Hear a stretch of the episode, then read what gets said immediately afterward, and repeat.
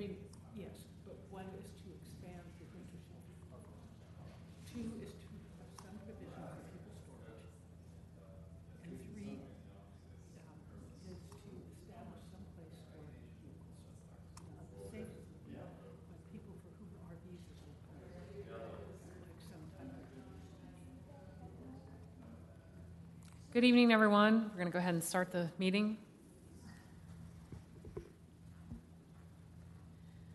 Want to welcome everyone to the February 28th, 2024 regular meeting of the Planning Commission.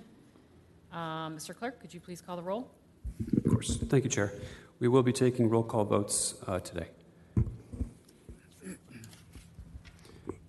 Commissioner Farley, Here. Commissioner McCarty, Here. Commissioner Abbey, Here. Commissioner Zucker, Here. Commissioner Comden, Here. Vice Chair Busa, Here. Chair Lockerquist, Here. all present. Thank you. Moving on to our public communications. This is the time we set aside for public communication for members of the public to address the commission on items of planning commission business other than the scheduled agenda items. Mr. Clerk, do we have anyone tonight that would like to speak? Thank you, Chair. We have not received any public comments. Great. Thank you. Uh, Moving on to consent items. Our first item of the evening is the approval of the Janu- January 24th, 2024 Planning Commission meeting minutes. Do any commissioners have any edits or comments on the minutes? I- I have a, a question on the last, the last page of the minutes, page four. There's what might be an editorial comment rather than a comment that's meant to be in the minutes. It's highlighted in yellow. It says, refer to the video of the meeting. So I'm not certain if that is meant to be in the minutes or what is meant to be there is some transcript of the meeting video. Staff, does anyone have a comment on that? Um, you know, I'm not certain what the original intention is, but clearly it shouldn't be there in that manner. So, um, you know, I think people understand where to reference the video. It's probably our own internal note. So if we could just strike that in the motion, it would be helpful. And if it remains, then people will know to look at the video. Okay. But sorry about that. Thank you. It's okay. Any other comments? I move to approve. Great. To, with the strike of the video, Correct. do I have a second? Second? Uh, Mr. Clerk, could we call the roll? We have a motion and a second to approve the minutes uh, with the striking of that uh, one comment. Commissioner Farley, Aye. Commissioner McCarty, Yes. Commissioner Abbey, Yes. Commissioner Zucker, Aye. Commissioner Comden, Aye. Vice Chair Busa, Yes. Chair Lockerquist. Yes. Thank you. Okay, moving on to our next item, we have an informational item tonight. Uh, We have an update from the Housing Authority of the City of Buenaventura. Jeffrey Lambert, uh, CEO of the Housing Authority, will have a presentation about the organization and the upcoming Valentine Road project. Go ahead. Hi, good evening. Jeff Lambert, as you mentioned, CEO of the Housing Authority. This is my six-month anniversary in this gig, so I'm happy to be here tonight uh, to give you an update on the Housing Authority. What I've learned in the six months is people go, Housing Authority? Who are you and what do you do? So I've been trying to tell that story as often as I could, and I'm happy to come before the Planning Commission. Uh, I wanted to also congratulate your new Community Development Director. Uh, I had my first meeting with Rachel a couple weeks ago, and it was a very positive, uh, constructive meeting, so thank you for that. Congratulations. I also wanted to recognize Leona and her staff on the housing team. They've been a great partner for us um, all through this process, including working on our project today to help support our tax credit uh, fund that's going forward to the state. So, with that, I'll jump right into the presentation if I could. There it goes. Next slide. That's just who we are. Um, so we've been around since um, this is our 75th year this this fall. Um, so we were formed by the city. Uh, this is our mission. I'm not going to read it to you, but really it's really about expanding the opportunities for affordable housing. But I like the fact that in our mission is partnerships because we can't provide services to our residents without partnerships, and that's an important part of what we do. And I'll talk about that a little bit more later. Next slide. So this is our Board of Commissioners. We have seven commissioners. And what's nice about the, this, the structure, this is required by HUD, so it's not just because we feel like it. Two of our members are actually residents of, of our community. Our two, two commissioners on the right, Catherine Simonson and Barbara Keller. And their purpose on the, on the board is really to make sure that our residents have a voice in the, in the over, oversight of the work that we do. And they they happen to be terrific members, very active uh, in, in the work that we do. We've been around a long time. Your city council appoints my bosses. Um, in fact, they have two renewals to, to consider later this week. Um, so we are a public agency. Uh, we are the housing authority of the city of San Buenaventura, your legal name. The only real connection between the city is the fact that the city created us. Um, uh, otherwise, there's no oversight that the city council has over our day to day operations. We're a separate entity with our own board. Next slide. So we have really four purposes and things that we do at the Housing Authority. And the first is really uh, the public housing component. That's what we started to do in 1949 when we were formed. Uh, the- and I'll have some pictures in a minute of our Westview project, which is where we all started. Um, this is really, public housing is really traditional federally funded for operations, construction, and management, um, completely reliant on the federal government for, for those um, federal uh, funded projects, the public housing. That's what you think of when you think of public housing agencies, is that kind of traditional public housing. Uh, ours is on the avenue. We have a few other scattered sites uh, around the city, but that's the core of what we do, and that's all about um, providing those kind of services to those units. Next slide. Um, so this is an example of, of public housing. Uh, really, the residents pay a percentage of their income. As their income goes up, they might pay more. Uh, we also provide services to help them sort of expand their ability to get out of public housing over time. Honestly, I don't know that that's been as robust a program as I would like it to be, and something that we'll be focusing on going forward. Next slide. So this is um, really a great picture for me. This is our Westview Village, as you can see, 1949. This is what it used to look like a long time ago. Um, it looks a lot different today. I'll show you some pictures in the next slide. So this is what it looks like today. So Westview Village started off as 180 public housing units. Um, it had been around a long time. And uh, over the years, the f- money coming from the federal government to maintain those units and keep them up to speed has been dwindling. And so our ability to maintain those units and keep them as a high quality residential environment has struggled. Um, so we started the process several years ago um, uh, to convert them to what we call affordable housing. So they're not directly um, funded by HUD, uh, uh, they have a, a- an investor por- portfolio. Uh, but the goal, once we complete the redevelopment of Westview, it will go from 180 units of public housing to 320 units of brand-new affordable housing. And they're modern buildings. I, I happen to love the colors. Um, they're, they're bright colors. They have, what, what I love about it is we're nearly doubling the number of units on Westview campus, over about 20 acres. But we're not just doubling the units, we're significantly increasing the public amenities. Uh, we created a new street that, cuts kind of diagonally through the site called Village Way. And along that Village Way, we have park space, barbecues, playgrounds, uh, a sports uh, uh, court, and all kinds of amenities. And the intent this it really becomes the heart of the new community so people have a place to gather and get to know each other across the campus. Next slide. So I just love putting the two together, the old and the new. Um, this is what all, all of our streets look like um, for, for many, many years. Uh, next slide. Um, the, sec- the second part of our, our work are, are housing choice vouchers or Section 8 vouchers, which is what most people know them by. Um, these are there's various types of, of vouchers based on if they're an emergency voucher or youth vouchers that we have, but we have close to 1,900 vouchers uh, across the city of Ventura. Um, most of those vouchers are in are assigned to buildings that we own and manage. They're called project-based vouchers, but we have a little over 700 vouchers that are in the private sector. And that means that that voucher holder, it's a tenant-based voucher. That person holds a voucher.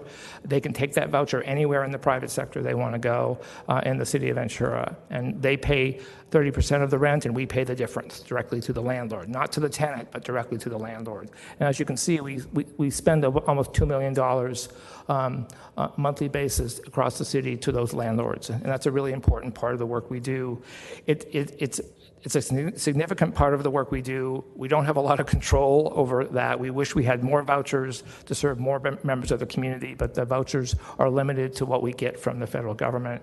We are allowed to, to assign a percentage of those tenant-based vouchers to individual properties, so they're tied to properties, so they become an ongoing operational revenue for us to keep those properties uh, going once they get built. Next slide.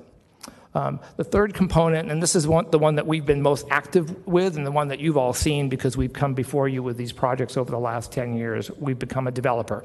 Um, so, over the last 10 years, under my predecessor's leadership, we went from a purely public housing agency to one that tried to expand the opportunities for housing uh, in the city of Ventura. We now own uh, and operate a little over 1,000 units. It'll be close to 1,100 by the end of the spring. And these units we own, we operate. We have our own internal management team. We have our own internal maintenance team, and we, we basically continue to operate these units to make sure that they continue to provide a high quality of, of life uh, to our residents. Next slide. A couple examples. Uh, on, the, on the right is the Westview project, so you know what that looks like already. On the lower middle is uh, Willett Ranch, which is a senior project up on the avenue. But I will tell you, my favorite project is the one that the picture needs to be improved, I have to say, but the arch is at the top. Uh, that's El Portal on the avenue. And not only is it a, a, an amazing example of housing, but how we got there is this, a story worth telling. Um, I, when I was at the city of Ventura as the community development director, this was our worst nightmare. This property was owned by Dario Pini.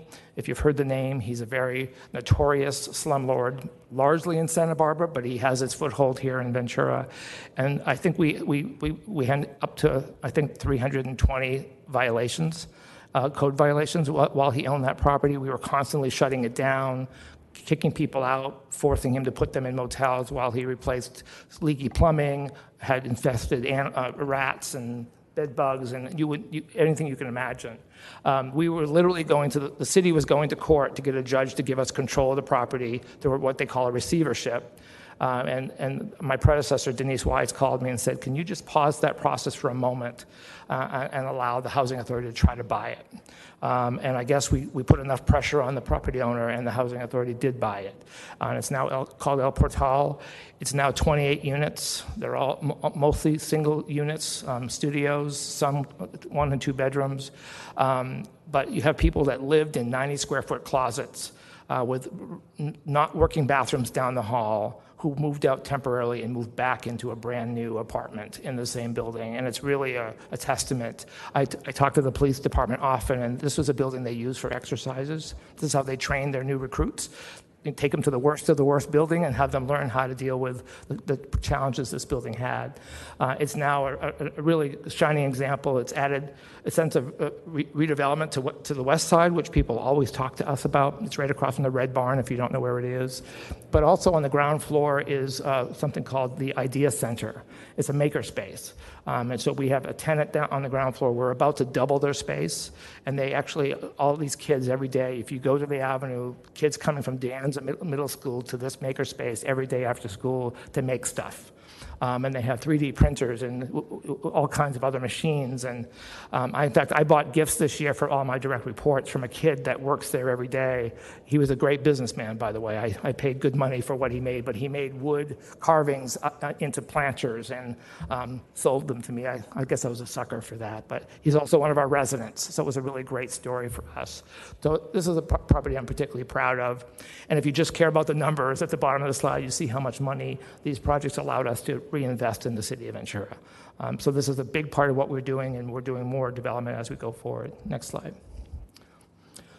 So when we do development, we're, we're really caring about the environment. We, we try really hard to get the net zero projects. We have low, low flow um, uh, landscaping and really try to make our projects as, as environmentally sensitive as possible. We even have um, landscaping that's edible. Um, I'm, I'm not allowed to say edible landscaping because people kind of don't know what that means, but we actually have landscaping the hedges that actually have fruit on them. Um, so it, it makes it important for our residents. And we have community gardens and resident gardens on our properties to make sure our residents touch, touch the environment. Next slide. Oops, next slide. Oh, okay. So this is also something that I'm really excited about. We, as I said at the beginning, we have partners. Um, so we have a whole community services partner uh, department, and their job is to help bring people like the Boys and Girls Club and Salvation Army and Epic and lots of others, YMCA, into our community to, serve our, our residents. They serve our kids, they serve our elderly, and we have dozens and dozens of partners that come and spend time on our property. Um, and we spend a lot of time trying to build those partnerships, expand those services to our residents, and really give them an opportunity to grow and expand uh, uh, their, their life trajectory and reach their goals uh, that they have for themselves. Next slide. Um, this is just a, a- a snippet of some of those partners, um, and you might see many that you recognize there, including the City of Ventura Police Department. And I have to say, they have been a fantastic partner for us. Um, they really want to connect with the kids, not just when there's an incident, when they show up with their guns drawn. They want to spend time on property just to let the kids know that the police department could be their friend, and maybe it's even a career path for them. So, um, but many partners, we do um, education on uh, literacy for financial literacy and, and the like. So it's, it's really a big part of what we do. We actually have a nonprofit um, called Cosina, and our, our- our nonprofit really helps bring some of those resources to our residents. We are in the process of revamping that nonprofit so we can bring more resources to the service, services that we provide. Next slide. Um, and, just, uh, I think you all know these numbers. This is not new to you, but you, just to, place our work in, the context of the kinds of uh, challenges people have in the city of Ventura to be able to afford to live here, rent here in particular. Um, we have, uh, right now, we have, we're housing people that joined our wait list in 2009. So 15-year wait time to get on to get a unit. Um, I talked to some seniors the other day that lived with their kids for 12 years waiting to be on a list, and they finally moved into an apartment on the east side. So there's a big demand. And if you if you ask, we have about 13,000 people on our waiting list total, and they're not all citizens of Ventura because they're not required to be. But in most cases, we prioritize Ventura residents when we're actually housing people. Um, and, but we also have, of those 13,000 on our waiting list across all of our portfolio, 7,000 of them currently live in the city of Ventura. So that's, if you, if you want to know what the need is for affordable housing in this community, that's really the need we're talking about. Next slide. Um, so this is our biggest, most exciting, sometimes daunting project that we have to date. Um, several years ago, our board uh, made a commitment that for all new projects that we build, we would set aside some portion of those units for those that are currently experiencing homelessness. Um, so we always ha- always have 10 or 15 units in projects that are set aside to make sure that we get continued care um, uh, uh, referred folks to, to live in our buildings, and it's been a, a big part of what we've tried to do to play, play our role to try to be part of the solution for homelessness in Ventura. Um, we decided, our board decided last year, before my time, I take no credit for it, but uh, now it's my responsibility, along with our development director, Karen Flock, who you know, sitting somewhere in the audience, um, to deliver this to the community. Um, so where we are, if you don't know Valentine Road, we- we've, we've named it officially Valentine Road Apartments, which I know is really creative. Um, and we put a lot of focus group attention into that name. Um, but we, um, we wanted to, I think part of us wanted to say, it's been a hotel for a long time. Let's make it sure it's clear to people it's no longer a hotel. So let's put apartment in the name. Uh, we had lots of creative names that we picked that we didn't pick, and we picked this one instead. So it's the La Quinta Hotel on Victoria, right behind Salzer's. Um, will, our neighbor will be a, a cannabis uh, retail location when they open that, that spot. Um, it- so we, are, we have been in escrow for many years, uh, excuse me, many months. We get, got awarded Homekey funds last October, uh, about $32 million in Homekey funds, specifically targeted for us to convert the motel into permanent supportive housing. I know when I was on the agenda for the city council, there was a mistake on the agenda that got cor- corrected very quickly because it was called temporary housing. And I want to be really clear that this is permanent supportive housing, 134 units. So I think you can go to the next slide too. Um, yeah, so it is. It, it, our, our goal is we, we I just literally signed the agreement with the state uh, yesterday to make that money real. We're hoping to have the money transferred to us in the next week or two. We're hoping to close escrow by um, March 15th. Um, we are on the verge of being submitted to the city for uh, renovations. We're adding kitchenettes, removing the pool, adding other amenities, perimeter fencing, lighting, cameras, uh, basketball court, garden, a vegetable garden, and other amenities. We're converting several, of the rooms to staff, uh, staff facilities, um, and we're, we're very much uh, moving this forward. We have a very tight timeline. our, our expectation from our funders is that we start occupying this summer and complete the occupancy by the end of the calendar year, so we have a lot of work to do. Uh, all of the folks coming to this property will come as a referral through the continuum of care, uh, the COC. Uh, they, this entire building is dedicated to those that are either cu- currently experiencing homelessness or at risk of homelessness. So we think this is the, the biggest play we can have from the Housing Authority's perspective to have an impact on homelessness in the city of Ventura. Uh, it's a daunting task. There are days when some of the Housing Authority staff wonder why we're doing this. Um, but I think that in the end, we're very proud that we'll be able to deliver this to the community uh, this year. Um, uh, we, um, I've convinced Karen that we have to paint the building so it no longer looks like La Quinta. Um, and so that will be part of the project as well. Um, just so you know, because of the Homekey funding, uh, we're, we're exempt from discretionary approval, so you won't see this project. Um, it goes directly to building and safety for permits.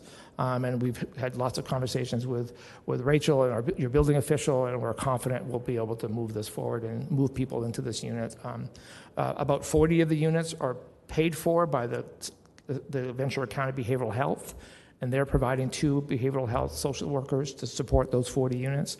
We are hiring nine people at the Housing Authority. In an agency that's 75 people, nine's a big jump. Um, four of those will be property management related, and four of them will be case management related. Um, uh, we just closed the recruitment for the two leads in those roles uh, on Friday, and so we're hopeful um, we'll ha- have some great people to lead this property going forward. Uh, next slide. And I, I mentioned the, the, the number of folks that will be serving there. And, uh, and this is a, a project that will take a lot of our effort. It's really a game changer for the way that we manage properties because these, these, these residents will need a lot more care and attention uh, than we're used to. So we're, we're, that's why we're staffing up to be able to do that.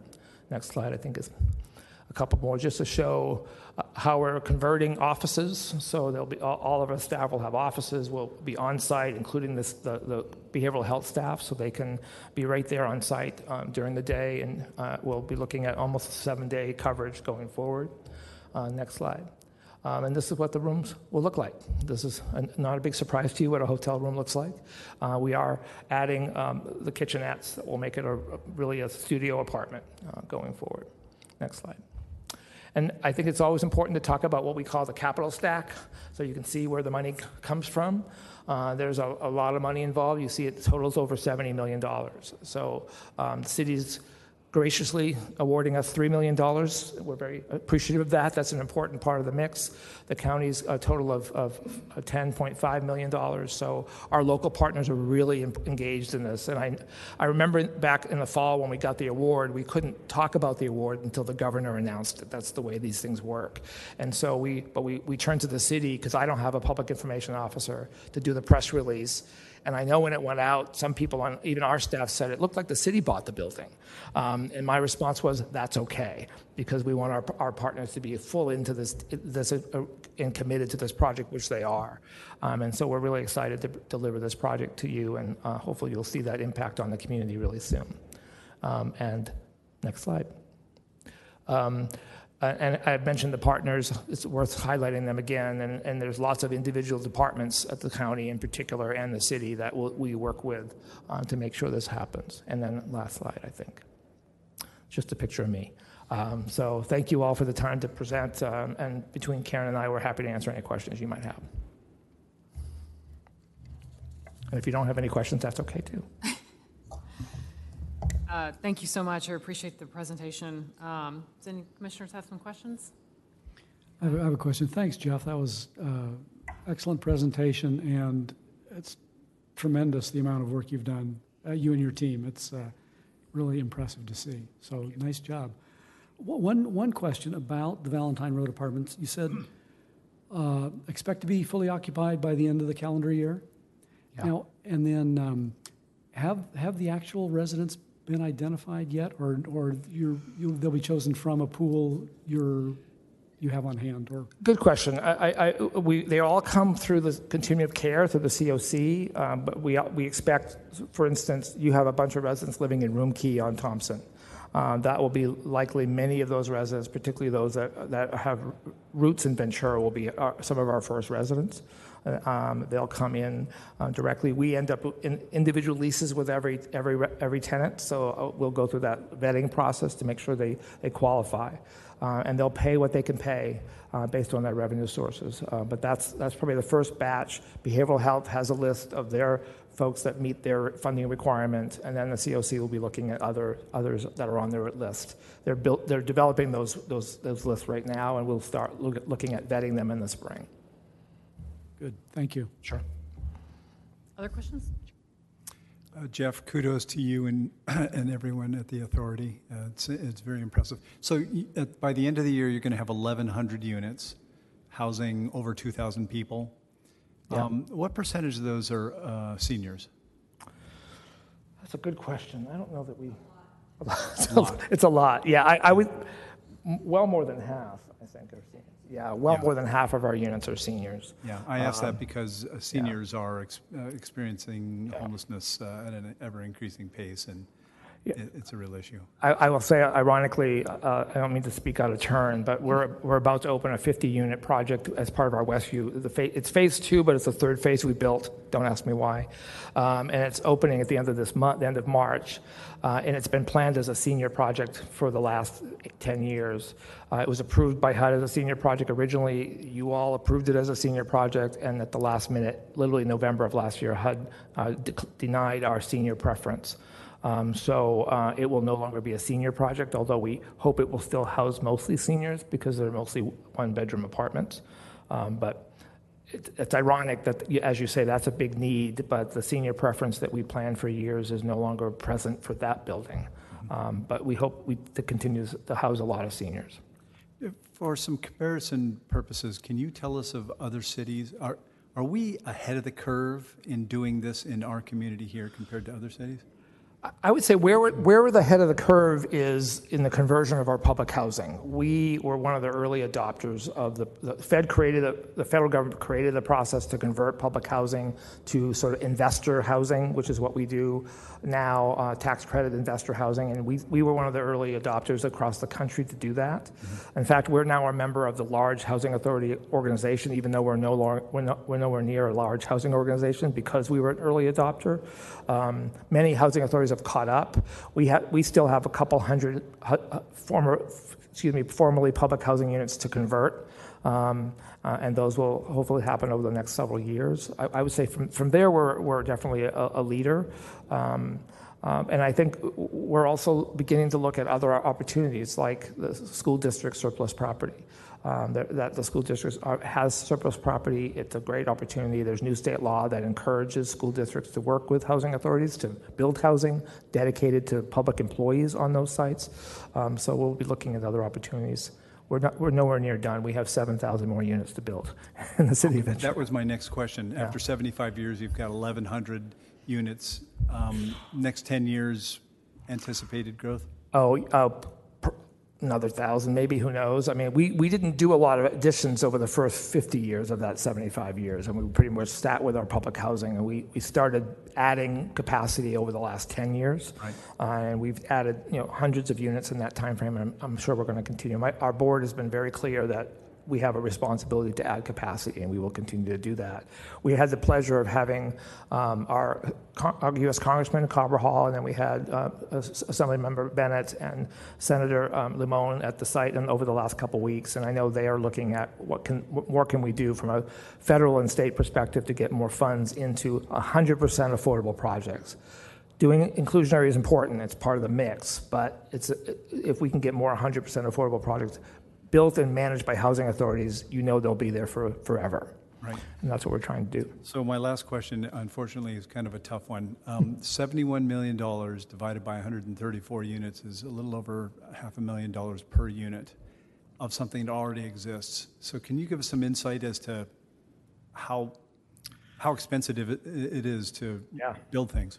Half that price was purchase of the property. Yes, it's built, but we paid for that cost, that it was a built property. So we didn't really get a discount because it was empty property. We had to pay for an existing going, going business. Uh, I mean, I think during COVID, the hotel decided that this was a better option for them from a business perspective. but we're buying a building that's fully operational and in pretty good shape. Um, so that's really a big part of it. Uh, and I will tell you, it's complicated to build turn a hotel into apartments. Adding kitchens and ventilation, we're learning, is more and more complicated, um, and that's part of it. And, and we also want to make sure that the, not only are we, we, so some of the money in that budget is not for capital costs, but it's to build in a long-term funding source so that we have sustainable operating costs. So we, we have to com- commit to the state that we can operate this thing, not just for a couple of years, but for the life of the tax credits, which is 15 years. And so some of the funding that's in that plan is going toward long, long-term sustainable operation expenses. Makes perfect sense. Well, thank you again, and, and good luck in the future. We really need you, and um, we're glad you guys are on the job. Thank you. And uh, thank you again, Jeff. Uh, Thank you for the presentation and the information and and to what your organization is doing uh, for our community. Um, I had questions on the continuation of funding, so thank you for covering that. But uh, you mentioned early in your presentation uh, an opportunity in terms of the transition out of homelessness and uh, programs related to that. Could you expand a little bit more on where you see that happening with your organization um, and kind of uh, piggybacking on the question of, you know, where we are at in comparison to other communities in that regard. So uh, Yeah. seeing that we are a leader in this in this um, model and approach of, of housing conversion, but how are we in terms of the transition out of homelessness? Yeah, I think I, I think I would answer it this way. Uh, I, I mean, part of it, getting people into permanent supportive housing is the very first step. I mean, obviously, transitional temporary housing is is a really first step, but getting people into permanent housing with wraparound services is really critical. I think what we're what we're learning is there are there are two federally funded uh, programs are called self sufficiency programs, different for different population groups. Um, and when I first got to the Housing Authority, I was like, well, we have programs, we have federal money, we, we're helping people become self-sufficient and get off public public um, support. We haven't we haven't graduated more than the, the people on my uh, fingers on my hand uh, out of uh, public housing or supported housing through those programs because it's hard. Um, and, and, and the, way those programs work is if you, if you join our self-sufficiency program for a five-year program, you set goals for yourself, whether it's education, better job, we help you get there uh, with all kinds of services. At the end of that five-year period, your, your income has, has gone up during that five-year period. You're able to, we, and we don't charge you more rent, which we otherwise would. We take that, what you would have paid in new extra rent, and we squirrel it away in an escrow account. And so when you graduate, you've completed the program, you've met your goals, the money's yours. Um, and it's usually in the 15 to 20,000 range per person, so obviously you're not going to change lives with that. We've had one person end up with 70,000 at the end of that. We've had a couple people buy a home, but they've left the state to do that. Um, but we've had some success. My hope is that we can do a lot more uh, to expand the programs like that, get a lot more of our residents in those programs. And when we get to the fourth phase of Westview, Westview Village, the fourth phase was designed for for sale. Um, so it's 34, is that right? 34 for sale units in the design. Um, and uh, we have we are committed to try to deliver that fourth phase. That's a for sale product. My hope is that we, we have some of our rock star self self-sufficiency residents really turn up the notch in their in their planning. So by the time that project comes to fruition, somebody's moving from Westview One to Westview Four, and they're moving from renting to owning. Um, and that's a, that's a tall order, um, and we haven't quite figured out how to fund a for sale product yet. Um, but we're working on it. Other agencies have had success, and there are some programs we're exploring, and we hope that we can get there. And then we might look for other opportunities to give people a way to get out of, public housing and subsidized housing and back into the real world. I think the, the challenge is if they if they're uh, they've reached an income where they no longer need to have subsidized housing, it's scary to leave a world that you've had that wraparound services for years. And so, how can we give them support for a year after they've launched? So that they, they have some confidence that they can leave public housing and be in a place where they're actually going to succeed. I think that's the, the trick. And I, I, I can do a lot. I'm not sure I can change HUD in my lifetime, but I'm certainly going to try. sure. Anyone else? Go ahead. Thanks so much, Jeff. Uh, it was a great presentation. I'm just, you know, really, really proud of the the work of our, our housing authority in our community. I mean, I think we have one of the best around, and um, yeah, when I'm on the west side, I'm just really inspired seeing the, you know, um, seeing Westview under construction, seeing the El Portal property, um, and yeah, um, really excited about the Ventura Unified, uh, you know, potential there. I, I'm really, really hope that we can make that happen. I'm, I'm curious too if the if the city might have any surplus properties that you know could have similar types of partnerships. Yep. Um, a, a few questions. One uh, was uh, related to the El Portal property. Do you do you see the housing authority doing more kind of acquisition, uh, you know, of, of kind of existing private, um, you know, apartment complexes like that in the future? I, I think that what I, the story I heard is that when my predecessor Denise had the idea of buying El Portal, she got a lot of concerns by her whole team, and she had to sort of push through to make that happen. Uh, but we had such success and had such a huge impact, not only on those residents but the neighborhood around there. I think we have we can definitely do that again. I mean, actually, Valentine Road is another version of that. But if there are other apartment buildings, we have a project that will come before you. Um, I think it will come before you. I'm not sure. It might be just design review committee on Santa Clara, uh, which is an existing building that we own. It's 28 units, but the building itself is sort of failing. It's still safe, but it's not going to last a long time. So we have a project in the city now to convert that to 41 units of new housing. Um, unfortunately, we're demolishing it and building new um, uh, because reinvesting in the building that's there doesn't make sense. But I would love to look for opportunities to buy an existing building and convert it, like we did with El Portal. Great, great. Yeah, would love, love to see that. Um, I'm curious about uh, also kind of immigration status and how that plays into eligibility for your properties, um, you know, mixed status families, things like that. Yeah, I'm not sure. You want to jump in, Karen? I don't. I don't. I, know I won't give you a good answer, and Karen can give you a better one. So. Yeah. Obviously, a lot of the, the, you know, most housing insecure folks in our communities are, yeah, folks who might be undocumented or, you know, So, federal programs often have limitations on immigration status.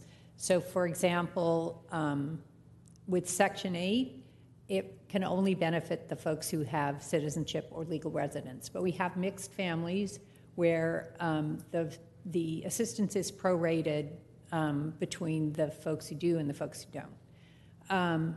If we don't have federal subsidy, if there isn't federal subsidy in a project, there isn't that limitation. Most of the housing we've done, we are using project-based Section 8, so that, that does apply, but um, it wouldn't if we weren't using Section 8. Great, thank you. Um, my last question is just a really big picture one. Um, you know, what is, and it may be hard to, to kind of nail down, right? A lot of different barriers that you face. What is the biggest thing you need? Um, you know, what biggest thing the city could help with? For example, you know, you know, is it revenue? Is it is it zoning? Is it permitting? You know, what's what's the biggest challenge you face? Biggest biggest need that could help you do your job better? I'll, I'll look right at Rachel when I, say this. no, I, I mean, I think, I I don't think the city could do a whole lot more than they're doing. They've been a great partner for us, both, both funding us um, and also being a partner as we go through entitlement process. I think that's really critical. Uh, I mean, sometimes affordable housing is not popular. Um, so being able to sort of stick with us as we go through the approval process. I know that when Westview started, I was still at the city, and it was it started badly. It was a really bumpy start. Um, the, housing authority hired an architect that didn't know how to talk to the public, um, and it didn't go well. But they they pivoted and brought in a new team and really listened to the community. Um, one of the things that's great about when we do a project like Westview is the residents are, are a deep part of the process. Um, and we, we have to, by law, engage them, but we don't just check a box that we met with them. They're really part of the process. And many of our residents that lived in Westview have come back to live in, in the new Westview. Um, and it's, uh, it's been really nice to see how their lives have been transformed into new, brand new housing. Um, so I, think that's part of it. I think the city's doing a lot right now to set new policies for housing in place, and I think you're obviously going to talk about that on, on the homelessness front later tonight. Um, so that's important as well. You have a you have an adopted housing element that has a lot a lot of to dos for Leona and her staff to do. Maybe having the resources to make sure that we you know, deliver on those promises of that housing element will be important, um, and we clearly want to be a partner to do that. Um, I think that's what, what I would suggest. I mean, we have a long way to go. I, I'm learning in the six months I've been here. I knew this theoretically, but I'm learning it now how complicated affordable housing funding is. Um, that I'm told a stack of funding sources we have for Valentine Road is really little compared to sometimes you have 20 funding sources. Each funding source has a, their own set of attorneys and legal advisors and protocols, and that bureau- bureaucracy of all those funding sources makes it really hard. We're also coming out of, a, several years of the state being really flush with money for affordable housing, um, and that's that's going to end. So I, I think the city is, I think the city is considering a bond measure to create a local funding source for affordable housing. I think that's a great solution. We are definitely a supporter of, of that bond measure um, to make sure that um, actually a countywide, not just a citywide bond measure, but having a local source of funding for affordable housing is really critical because we just don't have that now. We're, we're, we're hat in hand to every agency we can go to to get money, but if we had a local source that could become sort of a, a, a leveraged source of funding to get other funding, we'd be in much better shape. I know when we go look for funding, if we have local funding in our, in our pockets, it makes us much more competitive. So having a local source here locally will be really critical to us.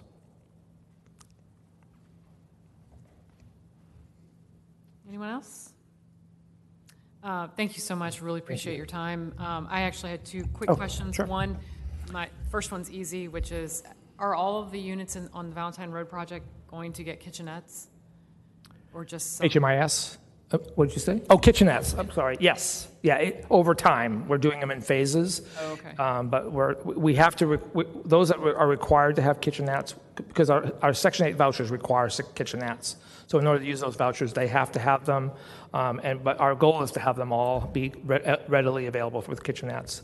Uh, It depends on the funding sources that we have available. Okay. And my second question, I, I don't think your second question was answered regarding kind of, kind of how the, we stand compared to other areas. The second part of my Yeah, um, with, with bringing people out of homelessness, and, and whether you even have that data. I would, I mean, having been here in the city for 10 years, um, working on homelessness, it was always, always one of those things where the city of Ventura and the city of Oxnard were the only cities in the county doing real work to end homelessness in their communities, and the, the rest of the cities in the county weren't quite there yet.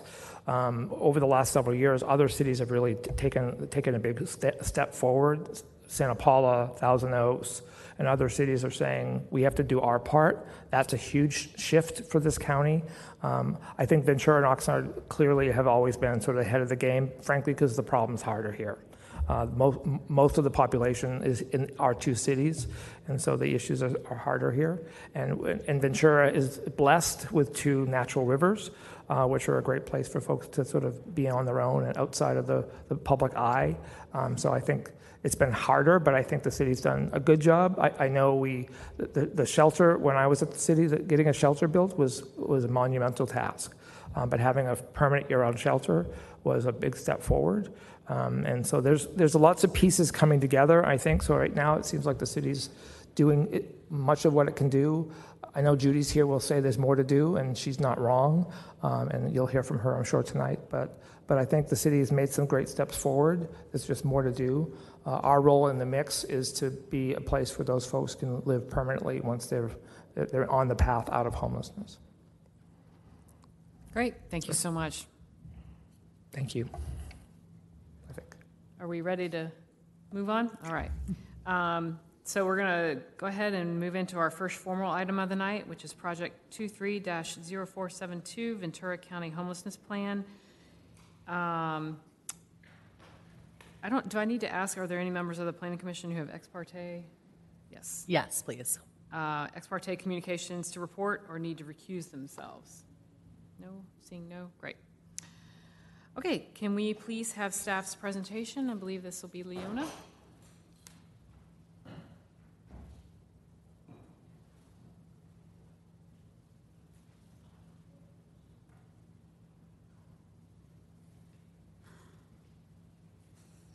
Good evening, Chair and Commissioners. My name is Leona Rollins. I'm the Housing Services Manager for the city. I am joined here tonight with my Management Analyst, Rachel West, and we'll be discussing and presenting on the Ventura County Homelessness Plan. So, in terms of our current state of homelessness, according to the 2023 point in time count, there is an estimated 644 individuals experiencing homelessness in our community, which is actually a 10% reduction um, for the previous year. So out of our estimated 644 individuals, 452 of those individuals are experiencing unsheltered homelessness, meaning that they're living in places not meant for human habitation.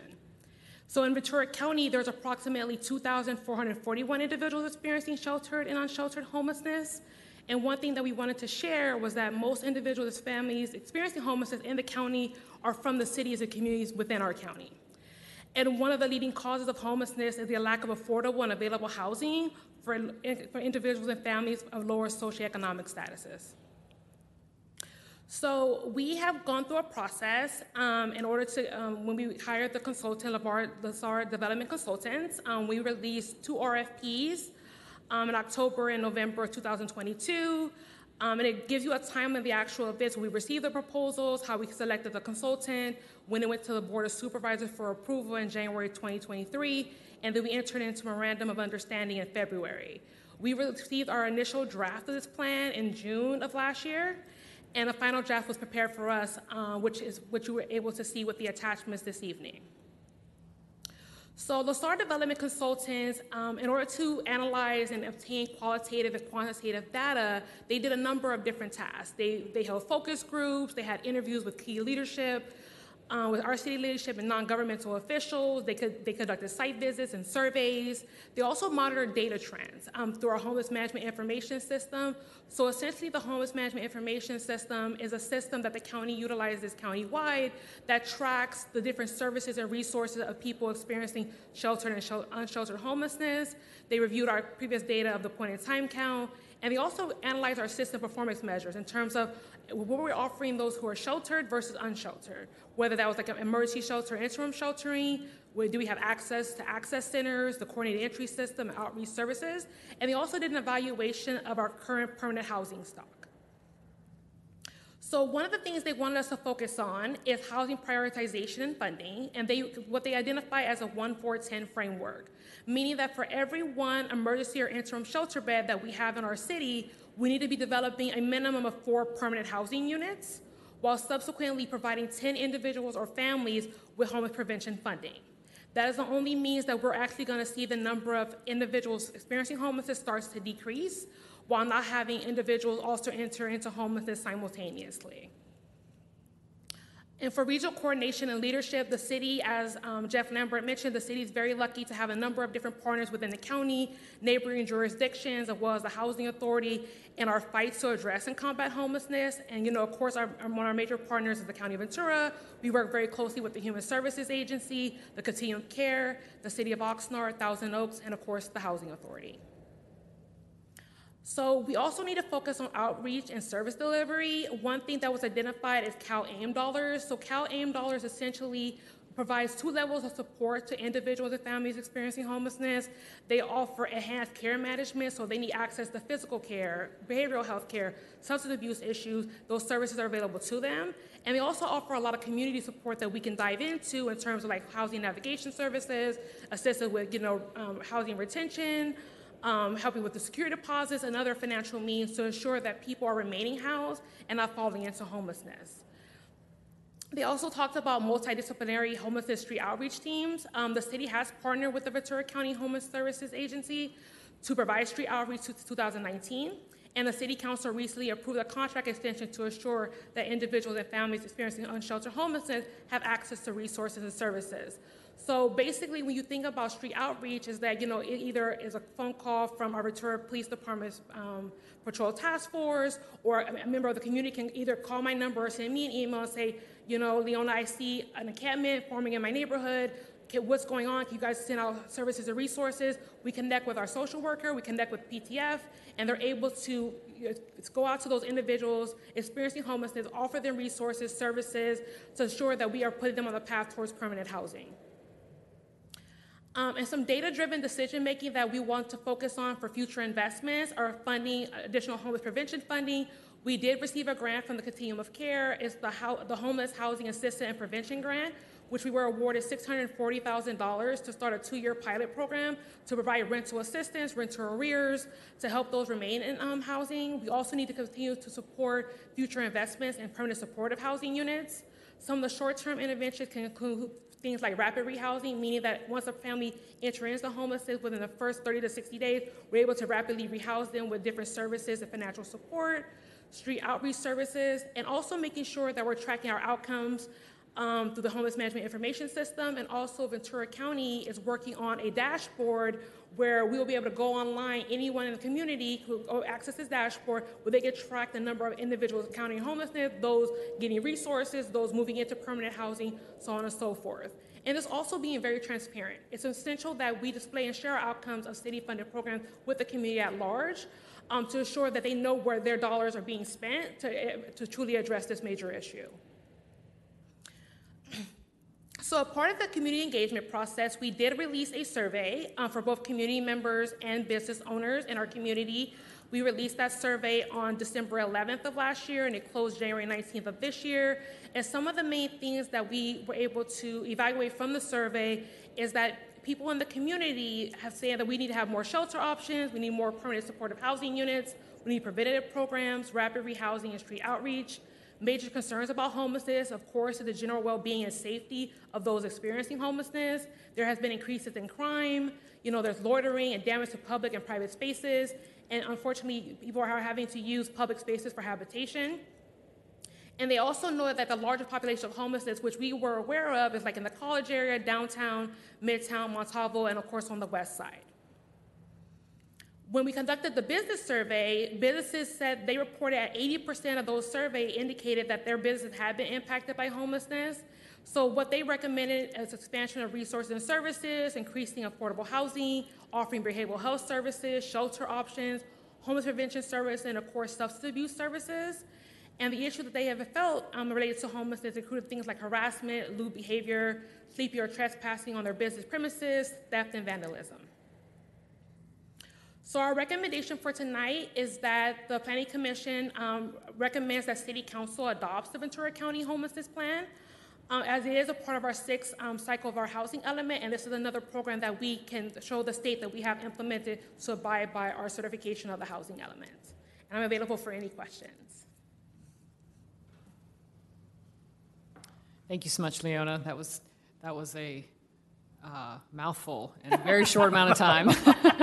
um, so I'm more than happy to let the commissioner start the conversation. Go ahead. Okay. Uh, thank you for the presentation and the work that you're doing. Uh, I noticed that the homeless count went down year over year. Yes, Um, a point in time is only as good as the people you happen to find. exactly, yes. But uh, it's that, let's assume that that's reasonably accurate, that it hasn't exploded uh, further.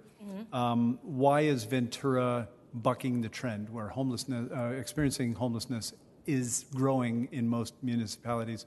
What's going on here, in your opinion? So I think that we've been very fortunate in some regards because one, when I started working for the city in 2022, those point in time count numbers showed that there was a significant increase in veterans experiencing homelessness. And with a number of different, with the VA becoming coming here and the number of housing services that they're providing, we saw a significant decrease in the number of veterans experiencing homelessness, what led to the downward trend. We've also have seen a lot of people get connected to various housing opportunities outside of the city of Ventura. There's a lot of different developers like People Self Help Housing, Cabrillo, um, also, um, you know, Many Mansions that have developed, you know, different affordable housing options um, throughout the county. So people have been utilized that as a resource. So they've been transitioning out of homelessness into permanent housing. Yeah. Um, well, that's good. Uh, those are solutions. Is there any number you can put on? I, I have heard that um, some communities are experimenting by building housing for those experience, experiencing homelessness because it's less expensive to provide them with a residence than to provide them with services while they're out on the streets. Is there a number that can be ascribed on, on average how much it costs the city to help people when they become ill, et cetera, et cetera, et cetera? So it's hard to actually pinpoint a number, but I can confirm that a lot of times when a person is experiencing homelessness, they utilize a lot of city and county services. That includes they have emergency service calls to the police department, fire department. They're utilizing our, our emergency rooms. Um, so there's a lot of costs associated with that. And then also too, when we have them placed into shelter, you know, having shelter in place and having a number of wraparound services available, that is a very costly thing. Some, some have reported that's like a minimum of 100 to, to $250 per day for each individual you have in shelter. So as a, as a long-term investment, it makes more sense to build more affordable housing, more permanent supportive housing options, to have them placed into permanent housing while we offer them wraparound services to ensure that they're addressing their underlying barriers and challenges. My last question is, are you seeing any changes in trends of who is experiencing homelessness now? Definitely. So when we did the point in time count for this year a couple weeks ago, when we were out there surveying individuals experiencing homelessness, we noticed a significant increase in the number of seniors. Um, seniors were reporting to us that they, you know, basically have been priced out of their units. You know, their, their social security, their retirement, their pension is very limited, it's capped, but their rent has continued to go up. And, you know, right now, a one bedroom is averaging about $2,800 per month in the city of Ventura, so they have no, no place to go. And it also is some barriers for seniors trying to get them placed into shelter because, you know, we have a congregate shelter, meaning it's like it's dormitory style. So we have like lower bunks and top bunks, and sometimes people with- who are of senior age, they have physical disabilities and limitations, so they're unable to access the top bunk. So we need, you know, we need more additional shelter options to accommodate those with those types of disabilities and barriers. Yeah. Thank you for your answers, Leona. Yeah. Commissioner Zucker? Thank you, and thanks for that excellent presentation, Leona. Um, uh, yeah, really happy to see that our that our numbers are going down a little bit. That's a really encouraging encouraging trend, and um, yeah, the great work that went into this plan as well as the the survey. And um, uh, one one thing I was curious about is um, in in our staff report and you know in the the survey there was some some information about uh, tenant protections and so uh, yeah obviously the one one big piece of addressing homelessness is to get folks out of homelessness into housing, right? And another is to prevent folks from entering homelessness, and that, that's a big place where tenant protections comes into play. Um, curious, kind of what, what you feel like you learned in terms of uh, tenant protections from the survey, um, where kind of the public is at, and, and what might be kind of the next steps on that from the city's perspective. Yeah, so in terms of tenant protection, I believe that the survey was very eye-opening. I think that by people in our community realizing the, the tactics that the city of Oxnard has done, the city of Ojai has done by acting rent stabilization has been a really great assistance, and I think people are recognizing that that's something they would like implemented here. Another thing that I think people are interested in is like, you know, when you're being displaced for no fault of your own, that, you know, they're offer some type of, you know, relocation assistance to ensure that they're able to still transition to a property that they can afford within the same community that they love and that they work and they live. Um, so it was very eye-opening to see that the public is open to talking about restabilization, they're open to talking about relocation assistance, ensuring that people are living in habitable units. Um, because like I said, you're living in a habitable unit that you can afford, you know, the likelihood that you're having to move goes significantly down, and the likelihood you enter into homelessness also goes significantly down. Great. Thank you so much. Go ahead. Thank you for the presentation. Uh, the report is great, and I really appreciate the fact that the county and the larger cities are coming together. Um, is there a reason why the smaller cities weren't part of this larger program? Yeah, so initially what happened was in the, the early fall of 2022, um, the county of the Ventura County did reach out to all of the cities and they gave us the opportunity to opt in. Some cities, I think at the time, didn't recognize the effects of how much their homelessness um, population was increasing. So they didn't opt to, to basically participate in this initiative, but they knew that they would still get some statistics and facts based off the entire county plan. But I think for the city of Oxnard and the city of Thousand Oaks and us, of course, it's just showing that it's just our commitment. We're committed to addressing and combating homelessness in our respective communities. Um, and that we're willing to take whatever steps and whatever recommendations that are set forth for us to accomplish that goal. I appreciate that. Having worked in some communities that are smaller or in, in nearby counties where you hear of people getting bused to other communities, I think it's important to realize this impacts us and it's our community, it's our neighbors, and it's our friends and family. So I really appreciate that.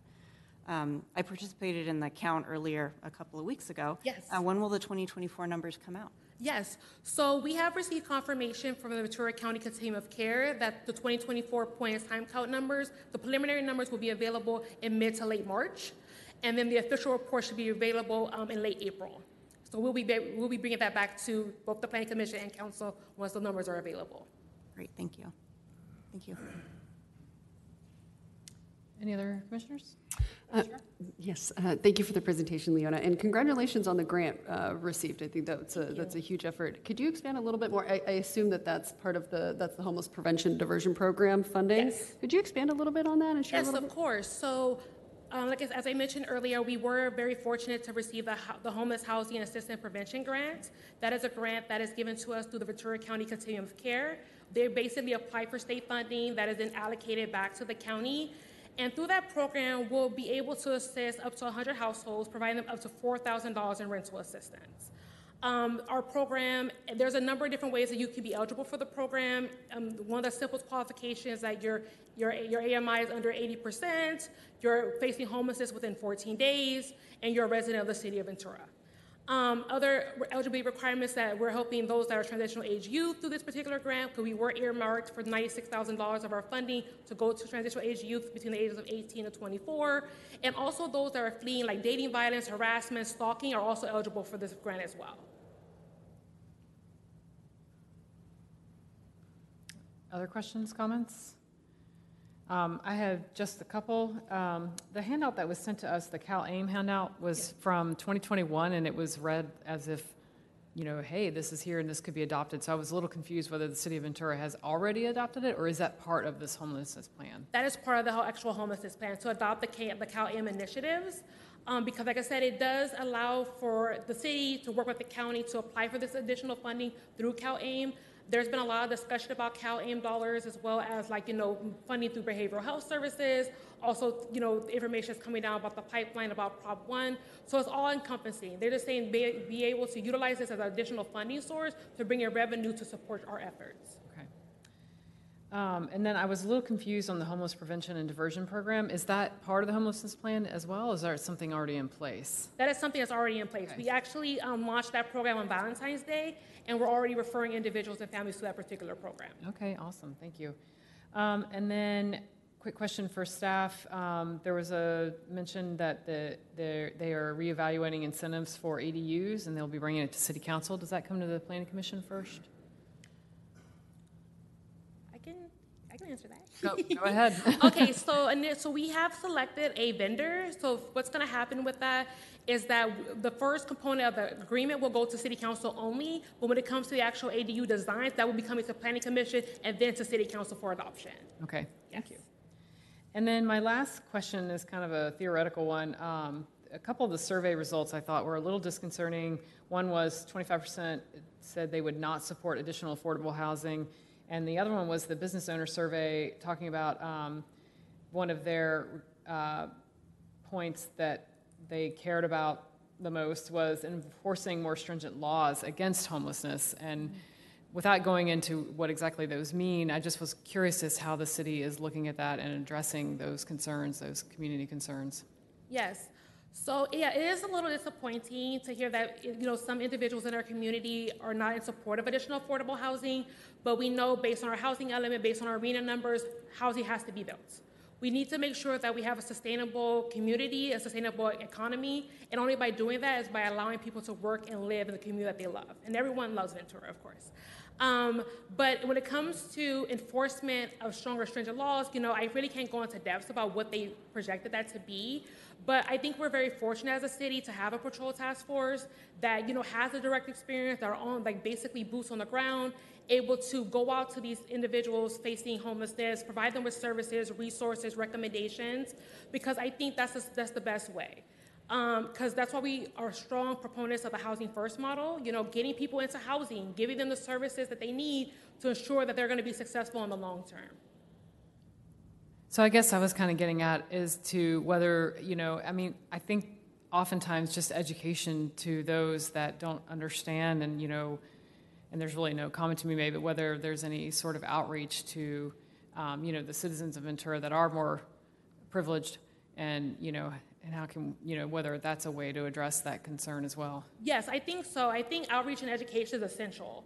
I think because one of the couple, we're working on a couple of different initiatives. One of the initiatives is putting together like a homelessness fact sheet that talks about the different, you know, the different statistics, you know, what it really means to be homeless. Because a lot of times there's a misconception that those are homeless are only, you know, having substance abuse issues or just mental health issues. But we we we survey families living in RVs We spoke to seniors that have been priced out. We have spoke to transitional age youth who said, you know, I'm going to college right now and I'm having to live in my car because I can't afford housing. So everyone has a different story. Homelessness is such a multifaceted issue, and it's going to take collaboration and a number of different approaches to really combat it. Thank you. Any other comments or questions at this time? Okay, um, so um, I think I need to open it up for the public hearing. Is that correct? Mr. Clerk, do we have any public speakers tonight for this agenda item? Thank you, Chair Lagerquist. We do have four speakers on this item. Uh, our first speaker is John Jones, followed by Karen Flock.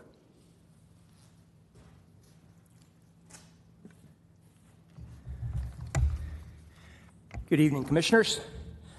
Uh, on behalf of the Ventura Social Services Task Force Faith Based Committee, I would like to strongly recommend that we do more in regard to our winter warming shelter. Both the um, lived experience feedback in the uh, staff report and the uh, community survey reflects this need. Um, I would certainly encourage going to um, dropping it to 45 degrees instead of uh, 40 and a quarter of an inch of rain instead of half an inch of rain. You know, I, I will say in regard to the temperature, my um, workday starts at 5:30, so I get up at 5. 5:20, I'm getting my Starbucks addiction fixed. 5:25, I'm back home, and there's a number of min- you know days when I say, "It is so cold out here." You know, I, I send up a prayer that I have uh, housing, a warm house I can uh, go into. But for our, unhoused brothers and sisters, we uh, certainly need to do more, and the faith based community isn't reaching out to uh, uh, asking more of the river community, who has done a spectacular job.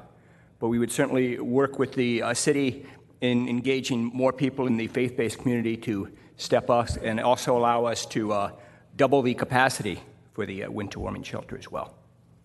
Thank you. Thank you, Mr. Jones. Our next speaker is Karen Flock, followed by Julie Alexander. So, good evening, Planning Commissioners. My name is Karen Flock. I'm the Real Estate Development Director with the Housing Authority of the City of San Buenaventura. And um, we support the plan and urge you to recommend its approval. Um, we, as Jeff Lambert talked about earlier, we really appreciate the support we've gotten from the city to make possible the Valentine Road project, permanent supportive housing. Um, I wanted to talk a bit about funding for this type of housing. Um, that's one of the things mentioned in the report, and that's kind of what I, a lot of what I do. Um, and um, so we're optimistic, for example, that Proposition 1 will pass, that will provide additional funding for both capital and operating expenses uh, for housing for the homeless. But also, as Jeff mentioned, um, local funding is important, and I'm part of a group we're part of a group, the Ventura County Housing Coalition, that's looking at a countywide housing bond that would help to leverage this funding. So um, hopefully you'll be hearing more about that. Thank you. Thank you, Ms. Flock. Our next speaker is Judy Alexander, followed by Trevor Gottsman.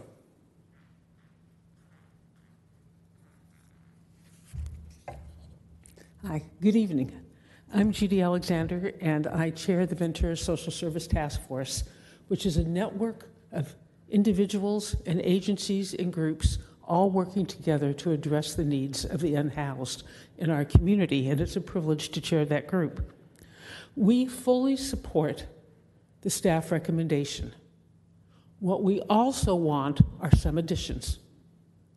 One is we want an additional $120,000 to double the availability of beds, motel rooms, and pay for staffing for the winter shelter next year while we work towards establishing a better solution that becomes available to an increasing number of those that are unhoused.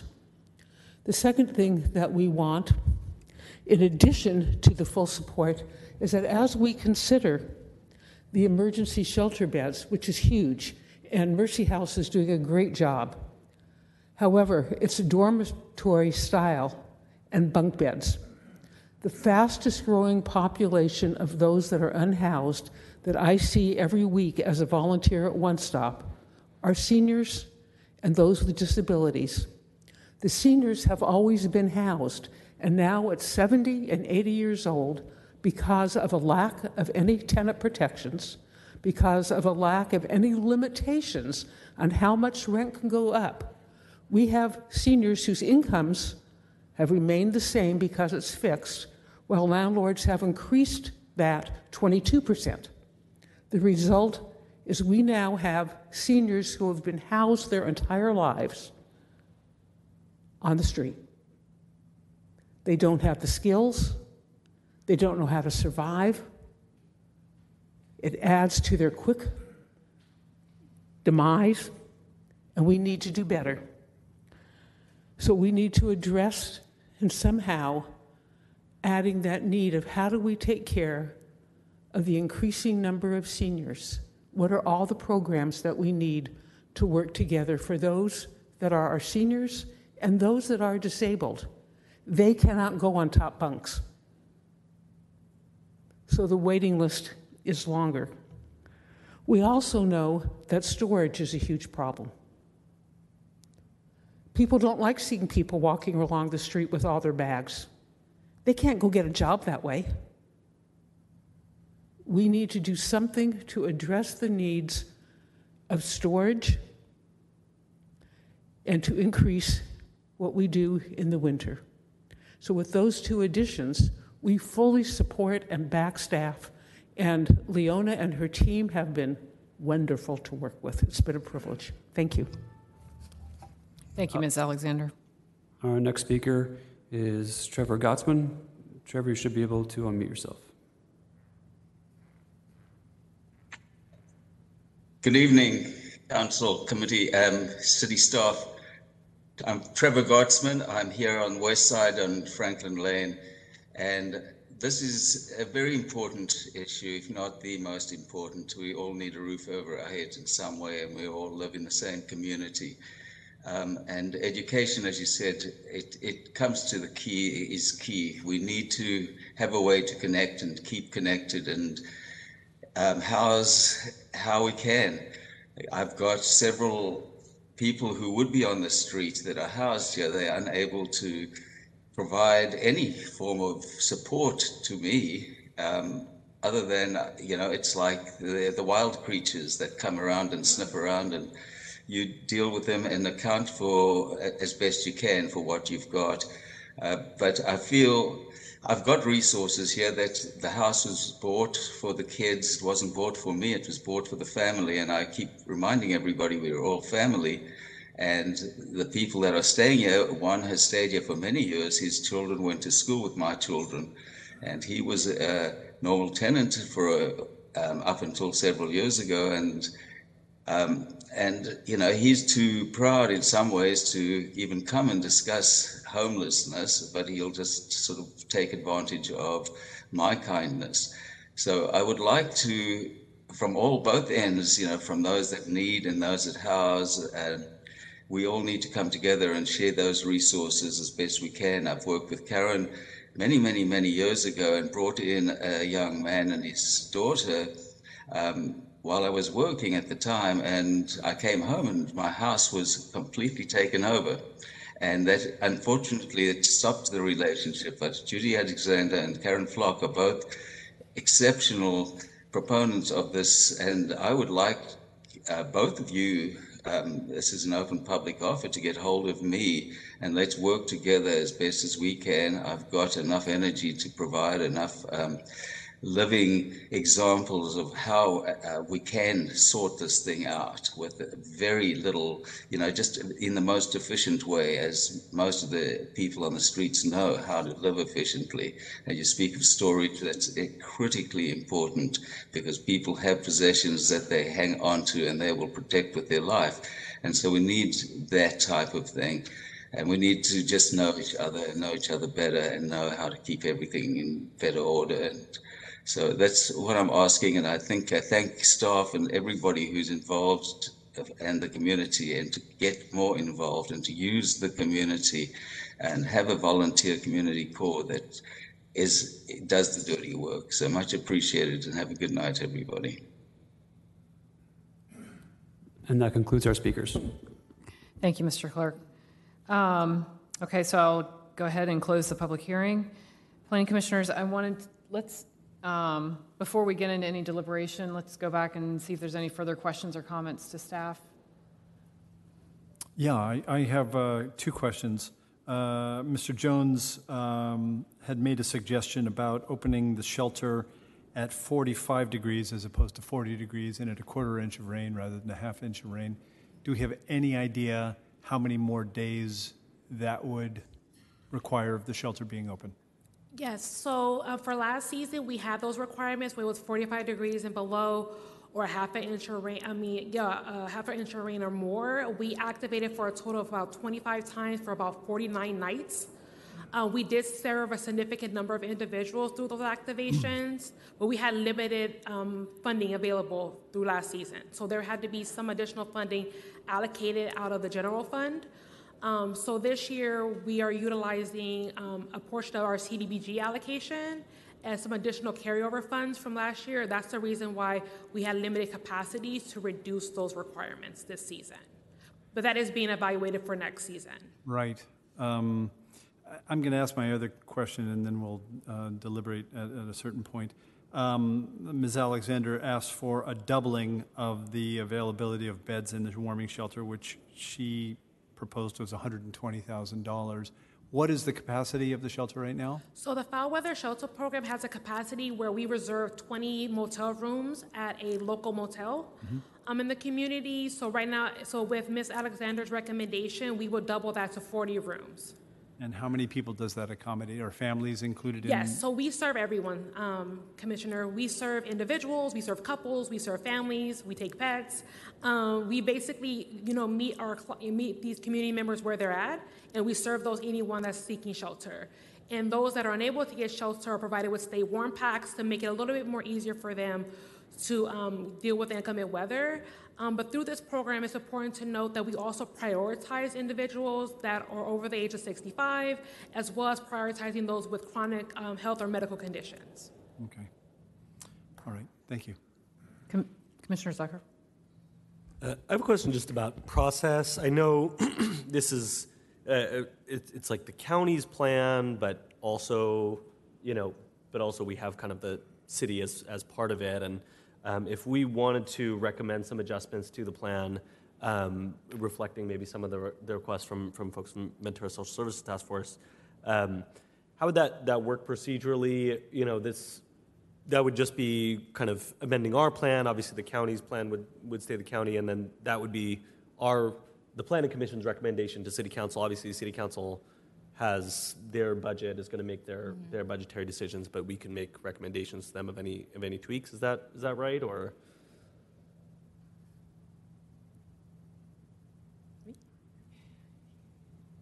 Can you repeat the question, please?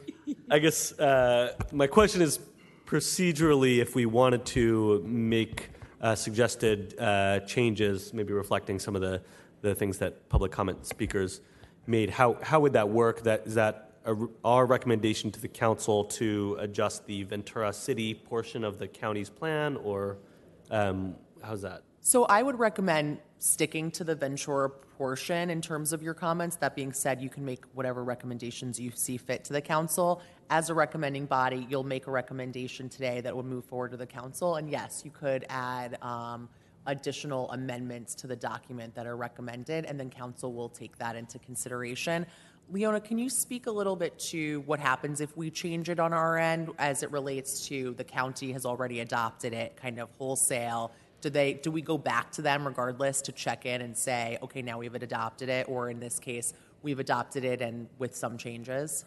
Yes, so um, the Board of Supervisors for the county has adopted the plan as is. However, we are able to make additional recommendations, additions to the plan. It, it won't actually be in the body of the plan, but it can serve more as an attachment so that we can be implementing different things that benefits our community as a whole that may not benefit Thousand Oaks or Oxnard or the county. Yes. And to add to that, perhaps it may be most effective to rather than changing what's in there to be additive to say, okay, in addition, I understand that it could be changes to what's in there, but perhaps it's written in a way that's additive so that it is that additional sheet that gets added in. Yes. Um, and then again, it'll be, um, we'll present that to council as you've adopted it. I want to ask, before, I move- I'm sorry, I want to ask a follow-up question on that. Um, So I I guess I'm a little, I mean, it feels like procedurally, how would a recommendation like that be typically handled if we didn't, we didn't have the homelessness plan in front of us?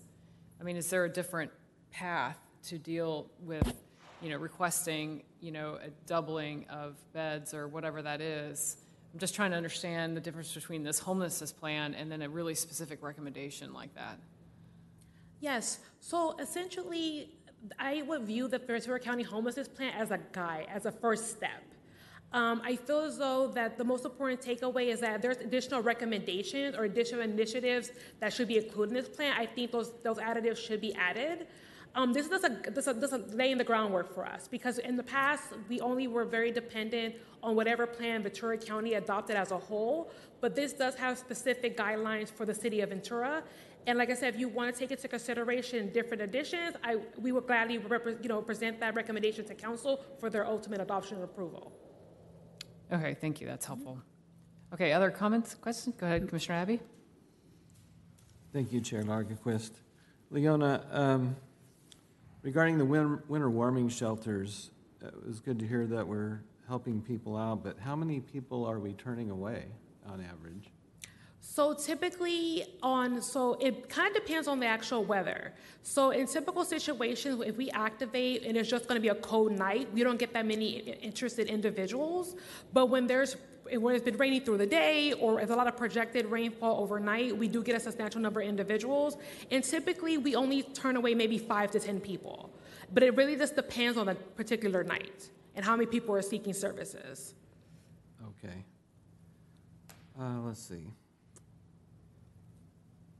Um, I don't recall reading anything about ten- tenant protections in this plan. Is, does this plan, um, take into account tenant protections? Is that an area that this covers? Did the county adopt anything regarding tenant protections? So the county as of yet has not adopted anything regarding tenant protections. The only two jurisdictions that have done so is the city of Ojai and the city of Oxnard.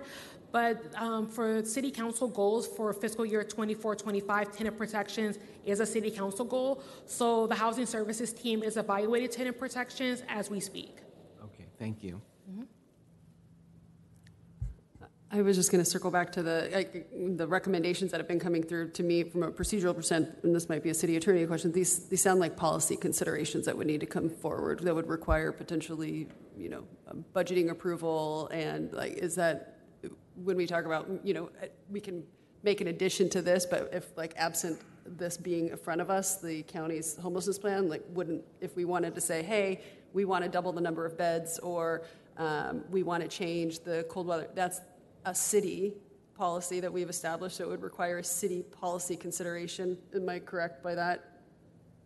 Like by, by a council member, so if we had a concern with it as a commissioner, we could uh, communicate with our city council to say, hey, this is what we're hearing, we need a policy consideration, and we could partner up with, is that? Yeah, I mean, that's definitely one way to do it where it comes from you up and then the council member brings it top down. It's also something that we can, um, you know, I think if you um, make that suggestion, let's say this evening as part of this, and it goes to council and they adopt that, let's say, you know, double the number of beds in, in five years or something like that, that they would be able to kind of adopt that policy as part of this adoption of the homelessness plan. So it could help skip that step, and then it would direct staff to then start directing resources towards expanding upon that policy. Thank you. So I have a follow-up question with that, though. I mean, that's, that's going to be the, the issue, though, is redirecting resources, right? And so how is that determined, and, and would there be any visibility on how those resources are redirected? Um, Did, I'm just, go ahead. Yeah, so um, in the upcoming budget, we are requesting uh, allocation of another $60,000 um, out of Measure O funding. If it is recommended to council that they double the number of beds and change the activation requirements, we'll be asking for an adjustment to that budget to accommodate that additional need. Okay, thank you. Any other questions to staff? I'm seeing none. Would anyone like to start uh, deliberation or even propose a motion? I'll come back to the coo- two comments I made before, uh, the requests for the, the shelter to open at 45 degrees. I don't know if, if we remember what it's like to be outside for an hour in 45 degree weather or less, but that sounds very reasonable to me. Again, I don't know the economics of that. That's the way it used to be, Leona? Yes, so um, the foul weather shelter program has actually been running for the last almost four years. Yeah. Um, the two, the first two years, the activation requirements were uh, 40 degrees and below and a quarter inch of rain or more. We did take this matter to Hope and Solutions after I started working for the city, and they added, they adjusted the t- uh, temperature requirements to 45 degrees and below and a um, qu- uh, half an inch of rain or more. Um, and so basically, we did it for a year. We had some funny difficulties, I will admit, but that's the reason why right now it's at 40 degrees and below and a half inch of rain or more. But like I said, if there's a policy consideration to adjust that, we will make the necessary adjustments. Right. Okay, thank you. So um, I, I think that's a reasonable suggestion that we might pass on to council to see if, and I know funding uh, everywhere in, in every circumstance is tight, but um, we're talking about people's lives, and again, I want to come back to the um, the cost of servicing people that run into severe health problems because of being out in the elements and taking them, you know, to the hospital and housing them there, et cetera, et cetera.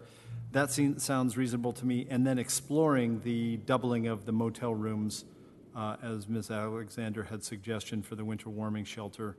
Um, she put a, a number of $120,000 on that. Um, maybe that's too much of an ask for us to do in one fell swoop, but some consideration to increase that uh, winter warming shelter motel room acquisition, I think is reasonable. Those are my comments. Thank you, Commissioner Comden. Commissioner Zucker? Um, I'd, I'd agree with uh, Commissioner Comden um, around potentially making those suggestions to, to City Council. Um, I, I agree that they seem reasonable. If anything, we're, we're kind of saying we don't want cuts to what you know level of services we've even offered in the in the very recent past. Um, you know, certainly it's it's uh, it's an additional cost that the City Council is going to have to weigh, and I think you know it's it's their you know it's their uh, prerogative to look at the whole budget, what's there, what can you know we as as planning commission don't do that, but I think we can certainly make the recommendation that we think you know this is this is important, and they'll they'll do with it with that what they will. Um, you know it.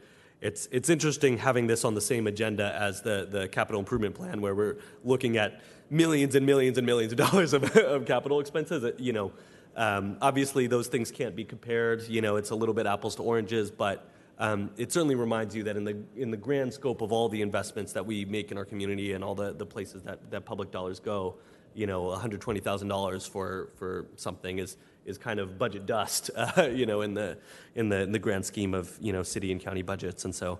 Um, yeah, I would I would support um, at least making a recommendation to council around those two um, recommendations from from VSSTF. Um, I'd also be interested in, in maybe putting in some language recommending adding um, uh, tenant protections as, as kind of a you know city priority um, for a homelessness plan. I know, um, as you mentioned, Leona, the, the the city council is already talking about it as a uh, potential priority for this year, but I think that just adds a little bit of extra oomph to, to you know say that we as the planning commission see this as directly connected to the issue of homelessness, which we know is one of the most important issues in our city. Um, and so maybe it's symbolic, but but I'd love to throw that in there if we can, if other commissioners would agree with that. Thank you, Commissioner Zucker. Commissioner McCarty? Um, So as noted in the current homelessness plan, there's been an uptick in homelessness of nearly 25% since 2018. Back in January of 2022, this commission considered the housing element at the time, a part of which was the 10 year homelessness plan. And at that time, two years ago, um, we were 15 years into our 10 year plan to end homelessness, and the numbers were going up. and they've gone up since 2018. What I suggested at the time was one of the issues was they had seven main priorities in the housing element and the homeless plan at that time. And none of the seven main priorities addressed the number one priority that should have been on the list. And it should have said, end homelessness as a goal. I suggested at the time that there needed to be specific, time bound targets for decreasing the number of homeless in the city on a year over year basis. That recommendation fell on deaf ears. So now let's jump forward to today. So now we're looking at the homelessness plan as part of the housing element, and there are five action areas in the plan. Um, none of the stated action areas make any mention of reducing the number of homeless in the community. So, again, the primary goal of the whole plan is not even explicitly stated in the plan to end homelessness. So, I see a set of good guidelines, but I'm, I'm really, once again, disappointed that the plan does not go far enough. So I'm happy that there is some discussion of adding specifics to the plan because, once again, that is going to be my recommendation. Right now, all the action items and goals listed in the plan um,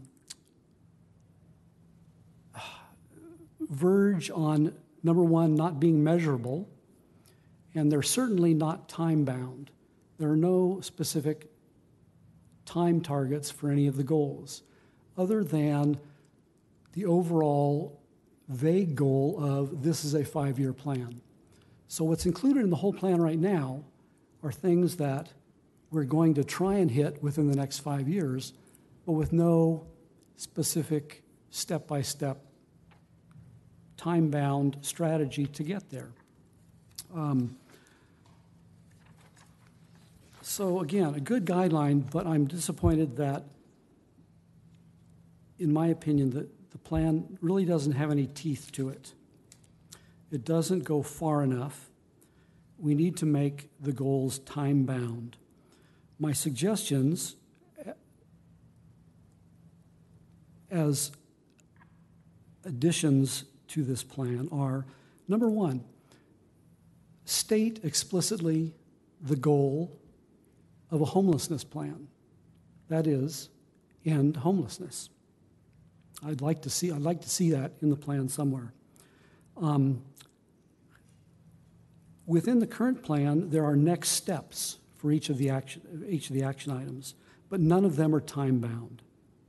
We need to set a date for each of those steps in the plan. And I would also like to see a year over year goal to decrease the point in time count by a certain set number or by a certain percentage. Um, I'm afraid with the lack of specificity in the current plan that if, if we don't set more specific goals, our progress over the next five years is going to simply mirror the lack of progress over the past 17 years. Uh, so, what my recommendation is, as I just mentioned, put, it, put more specifics in it. Set a goal to end homelessness. Make each of the next steps in the current plan time bound. Set a date by which they will be accomplished. And also set yearly goals by which we will reduce our point in time count of homeless, either by a percentage or, or a certain number.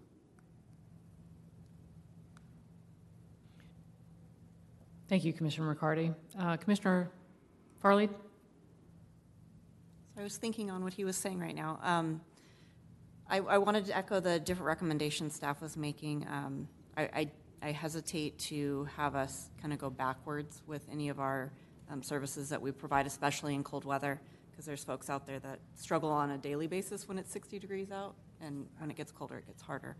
Um, I do think that ADA and accessibility should be mandatory in any of our housing facilities.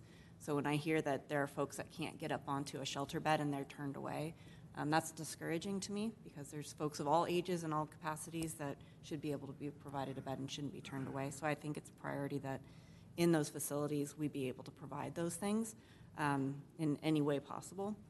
Um, I also agree with what you were mentioning that maybe as a city we need to create our own priority list.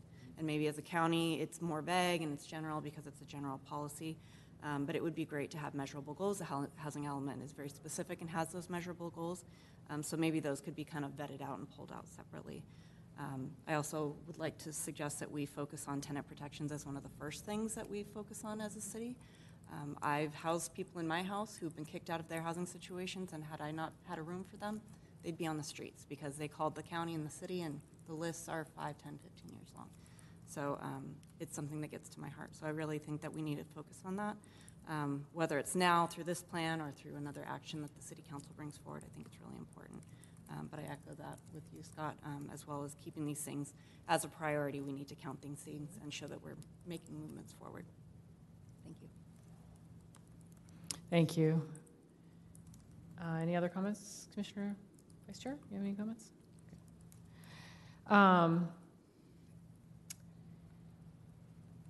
Yeah, I, I, I would agree with all the commissioner, um, all the commissioners' comments. Um, I think it's fine to have an overall plan that the county has developed, um, and then I like the fact that the, the city has a specific plan. But I would agree, I think most plans operate better if they have goals and, and time constraints on them, or at least reporting constraints and how these things are going. And um, so, you know, maybe the commission wants to put our heads together pretty quick and make a list kind of as an attachment to the house, the homelessness plan as a recommendation to city council. Um, that would include the um, inclement weather, um, the, you know, looking at increasing winter warming, the beds in a winter warming shelter, the, definitely the tenant protections. I, I actually would like to put that one at the top of the list, if everyone would agree to that. Um, and then, you know, at, as far as setting goals, you know, does, should the planning commission, you know, in further deliberation, try to figure out what those goals are, or kick it back to city and let them come up with some recommendations that we could send forward? Uh, And how do you guys want to do that? Um, and then, and then the last one was, I think, the ADA accessible, making that mandatory. So those were all the items I had. How would you guys like to move forward with that? I think everybody's on the same page of trying to make some recommendations. Commissioner Abbey?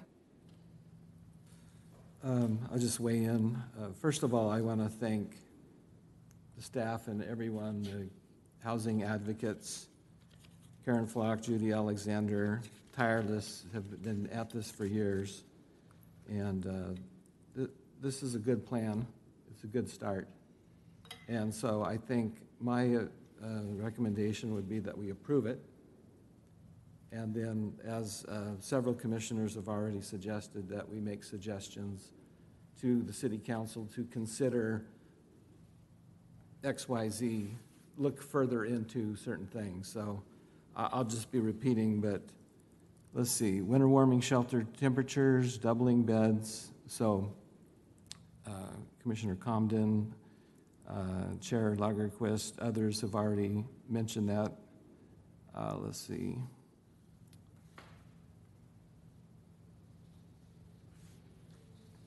I would agree with uh, Commissioner McCarty uh, to the extent that obviously the goal should be to end homelessness, and so that uh, suggestion would be to have city council consider adding that as a goal in the city plan. Um, As far as time-bound strategies, um, I'd leave it up to uh, the city council working with Leona Rollins, our housing services manager, and others on staff to create uh, some time-bound goals. I don't think that we can, as a, we- uh, as a planning commissioner, I don't feel well-versed enough to be able to micromanage that. And so I think uh, we need to say, "S- city council, consider these things, look into them. We don't make that decision. We're not going to make that decision. We're not going to make the decisions regarding funding. But we can suggest, look into uh, adding additional funding for uh, doubling beds, inclement weather, and so forth. Um, I don't know what the tenant protections would look like, but I certainly would uh, agree that uh, city needs to look closely, and it sounds like they are already as a goal, but just as an, as Commissioner uh, Zucker mentioned, maybe we put a little exclamation point on that, and some other commissioners have said that as well. Uh, So, yeah, get the protect, tenant protections, see if that's something that can be accomplished in the year 2024. Um, And uh, I, oh, and then uh, Commissioner Farley mentioned the concerns regarding ADA accessibility and seniors being able to have uh, facilities that can accommodate them. Um, If no one objects, I would like to uh, put that in the form of a motion. I object. Um, I don't believe it would be prudent to articulate our stance as, let's send it to city council for them to consider more specific goals. I think the proper path would be for Ms. Rollins and her team to take a look at each of these specific action items in the current plan, and they, as the experts, come up with dates by which each of those could be met, and that be presented uh, as, a, as a specific plan to City Council for their consideration and approval.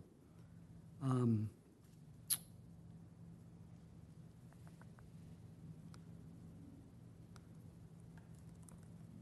I think that's what I all I have to say for right now. So, uh, sorry, it's, so a question to staff, or if, if the, the homelessness plan is going in front of city council soon, so I'm not sure that iteration could be accomplished. What are our options as far as, um, you know, kicking it back to staff to allow them time to, you know, develop goals that could be presented to city council? Do you want to speak to that, Leona? Uh, yes, so we were initially planning to take it to city council at the end of March. However, if it is the commission's recommendation that we evaluate and put in specific time timeframes of when each priority can be met within the actual homelessness plan, we could take over, we could take like the next month, month and a half to do that evaluation and then present it to council at a later date. I- was just going, in, in terms of the goal, um, I, I agree with uh, fellow commissioners and that I would en- entrust our, our, our staff to come up with those. I guess my only um, comment to that is create the framework. I would just ask for a SMART framework, specific, measurable, achievable, realistic, time-bound. And if you follow a framework around a the SMART goals, then I think we can a- a- achieve, you know, making those uh, uh, inroads to end our homelessness, which is our goal, indeed.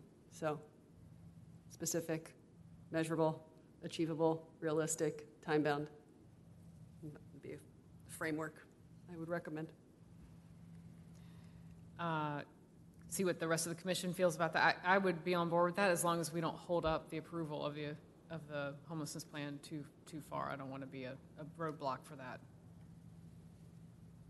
Could I mention, if this is going through budget time, that's also a consideration, is if they need to ask for more money, we need to make sure this plan gets to them in a way that they can consider that, so it doesn't get kicked down to next year or mid-year budget adjustment. I'd prefer that they do this all now, so that they can get moving. Because having the timeline, I think, is great, but it could be something presented at a later time to put those things into concrete um, documents. As far as the goals of this, they've got a lot of things to work on, and I would hesitate to hold them up for something that they could do at a later date separately. So one, I just to jump in, one way that you could do that as well is that um, we can talk about some of the changes or additional goals as kind of a supplemental document to this that gets, we can go check in with council, give them their, your recommendation so that they, they can then further co-sign that and send staff off to do that additional development. Um, and this way they can still make a decision on this base document or at least get the information, get it in front of them, and then they can always say, you know what, we want to see this all in one piece, or let's adopt this with the understanding that we do X, Y, and Z next. And that's what my concern is. If we do it that way, I fear it won't get done. Well, if I could make a recommendation that um, the two items that, that I brought forth are, the, costs are somewhat known and can be actionable items if they were to stick with the March date. But uh, to your concern, why don't we set a deadline, our request for staff to come back to council by April 10th or date to be determined with this list for their consideration? Any chance they could come back to the planning commission prior to city council? Um, we certainly could to have you review it. Um, it again, would just add to the process, but yeah, that's certainly an option. You can include that in your motion. Or should you not make a motion, we'll come back to you. Curious, maybe we could ask staff, I mean, even just to, to add dates, kind of like we have in the housing element, all of those things say, you know, by end of 2024, right? I mean, if we were to, if staff was to go through and add dates to each of these action areas, I mean, how long would that take to do? Do you, do you think you could get it done in a, a couple of weeks before bringing it to council? I believe that we will be able to get it done in a couple of weeks before we bring it to council. Um, one other thing that we can also do is in terms of making sure that we're making progressive steps towards addressing and combating homelessness, so essentially end homelessness in our community, is that we could also do like an annual progress report. Um, we're reporting on like the point in time count numbers, different programs and initiatives. So yeah, we could bring forth that as well. Yes. Right. Um, I I have to agree a little bit with, with Commissioner McCarty that um, kind of asking council to then send something to, to staff and then, you know, have it eventually come back, it, you know, it could be long, a long delay and maybe we set a deadline, but I know, you know, our staff's always short-staffed and it's easy for those things to get lost and I, um, I feel like it wouldn't be too hard to, to add some, some dates and priorities, you know, into, into this existing document and by the time this, this reaches council and um, that's maybe what I would recommend. I think I, I would want to see a motion that, that looks something like, you know, adding an addendum of recommendations to this county plan for, for our city, which includes adopting stronger tenant protections by end of 2024, um, the winter warming shelter uh, being open at, at 45 degrees and a, a quarter inch of rain, the doubling of winter warming shelter beds, uh, and something language like, you know, uh, adopting a, a schedule of when each of these action areas will be achieved based on staff recommendation or, or something like that that directs staff to, to get it done by the time this goes to council. So I, I agree with you. The, the question um, Commissioner McCarty asked was, should it come back to this body? And I would say, um, given our instruction to come forward um, to council with these deadlines, um, I don't want to be a, a hitch in the giddy up here. Uh, and we can always make comments as individuals, as members of the public, based upon what is presented. But that first step is critical, and then we can, you know, communicate to council however we choose to. Um, that's too long. It's too short. What's the what's the Goldilocks time frame here? But something is going to be much better than what we have now, which is no deadlines. So what I'm hearing is uh, proposing to go ahead and make those recommendations, get them in, give them a little more time before it goes to city council, and then send the whole shebang to city council for, for their approval. That what I'm hearing?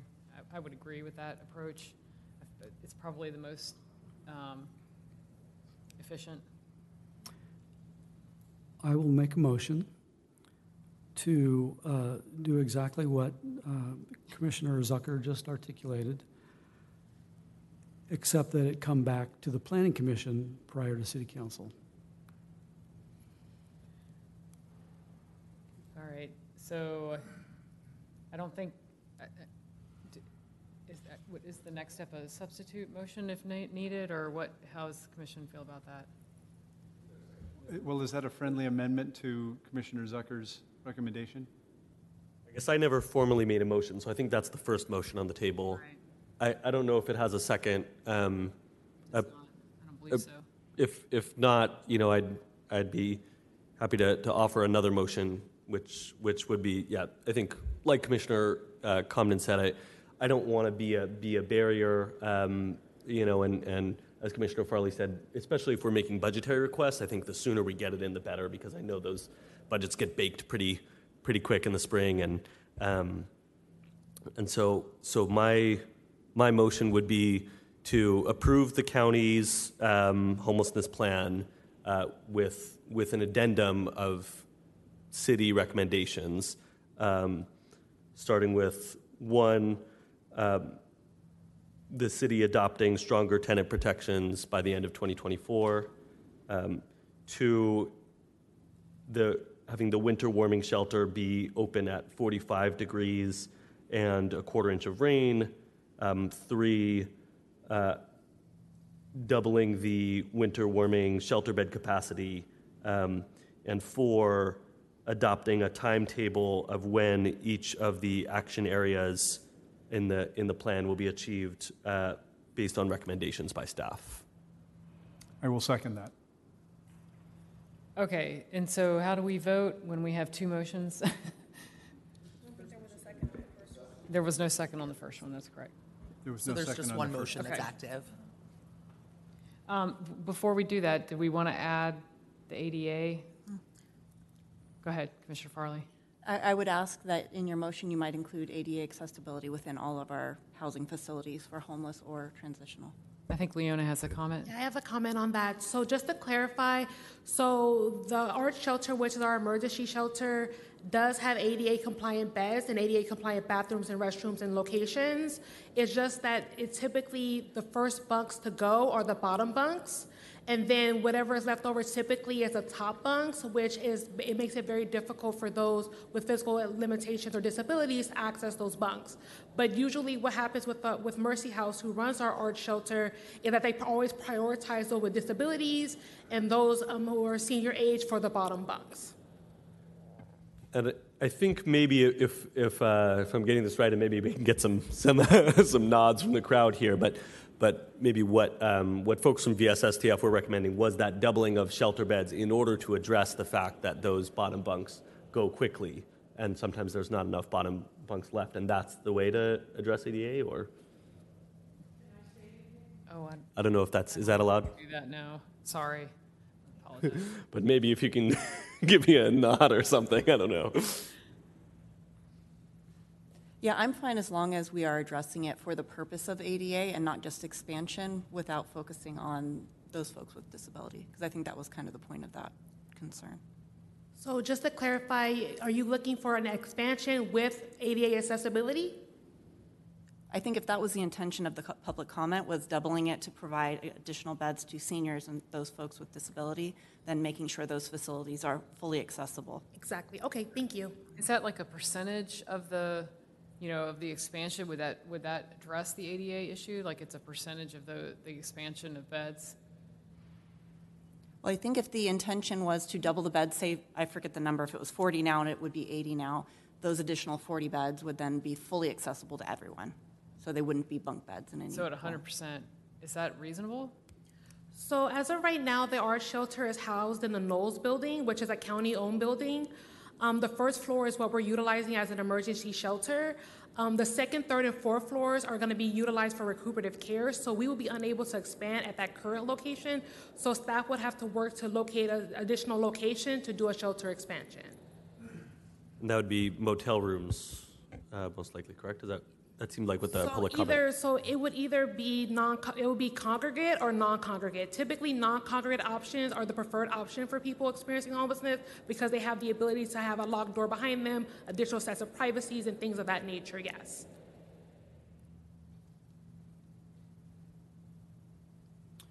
Are you amenable to friendly amendments to your motion? Uh, sure, let's hear it. Okay. Can we, can we resolve the ADA one before we move on? I'm sorry. Yeah. Because I'm not sure I, I fully understand where we're at on that. I guess, Commissioner Farley, are you, are you happy with the current language, or was there specific language you wanted to, to suggest as the friendly amendment? Chair, um, if you wanted to reopen public comment, you could. Okay. To clarify that, if that would be In the easier. middle of the motion, we can, Yes. okay. Would you guys like me to open, reopen the comment? Okay. I will reopen the public comment on this item if you'd like to come forward and address the question at hand. Thank you, Ms. Alexander.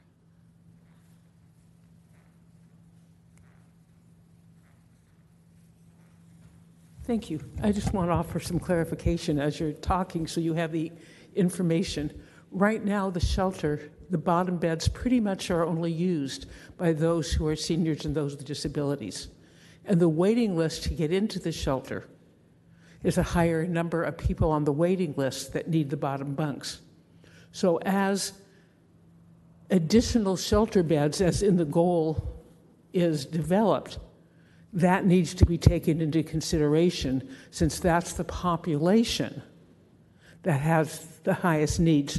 Those who are unhoused but are not disabled or not seniors, they don't mind the top bunk, even though they would prefer non congregate. And many people do not choose to go into a shelter because they don't want to live in a dorm and have no place for all their things. So there's a lot of things to consider, but I'm just wanting to clarify that the longer waiting list is for the bottom bunks, and right now they are prioritized as much as possible for those who have the highest need for those beds. We just only have X number of beds. So that's the, just for that clarification as, as you talk. And I mentioned that just as the goal that is on the plan is to increase the number of emergency beds. So I'm only asking that those emergency beds that in- increased as they're able to be take into consideration the need of what population is growing. So I hope that's a helpful clarification. Thank you, Ms. Alexander. Um, I'll go ahead and, if there aren't any other public comments, I'll go ahead and reclose it. All right, great, thanks. Okay, go ahead, Commissioner Abbey. Thank you, Chair. Um, I think she, uh, Judy Alexander expressed that very well. I think the main focus is doubling the beds, and we can put a, you know, a- a con- uh, additional wording that says to encourage, uh, to hopefully provide enough beds for seniors and disabled people and leave it at that. So it, it sa- it sa- it says we're concerned about it. We're not going to get into the logistics of that, but we're definitely behind the doubling the beds. Uh, I'd like to, if, if possible, adjust my motion to, to that, that bullet point to read um, doubling the number of, of emergency shelter beds uh, with ADA accessibility to the greatest extent possible. Okay, so currently there's, currently there's only one motion. Right. And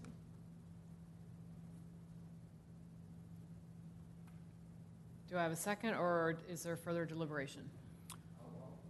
Oh, I'll again wait. second Oh, it. wait, I- Okay. Commis- go ahead, Commissioner Carr. I, I have, I would like to um, put out a friendly uh, addition to the motion for consideration. The addition of two goals. One, uh, a goal which spe- expli- explicitly states end homelessness.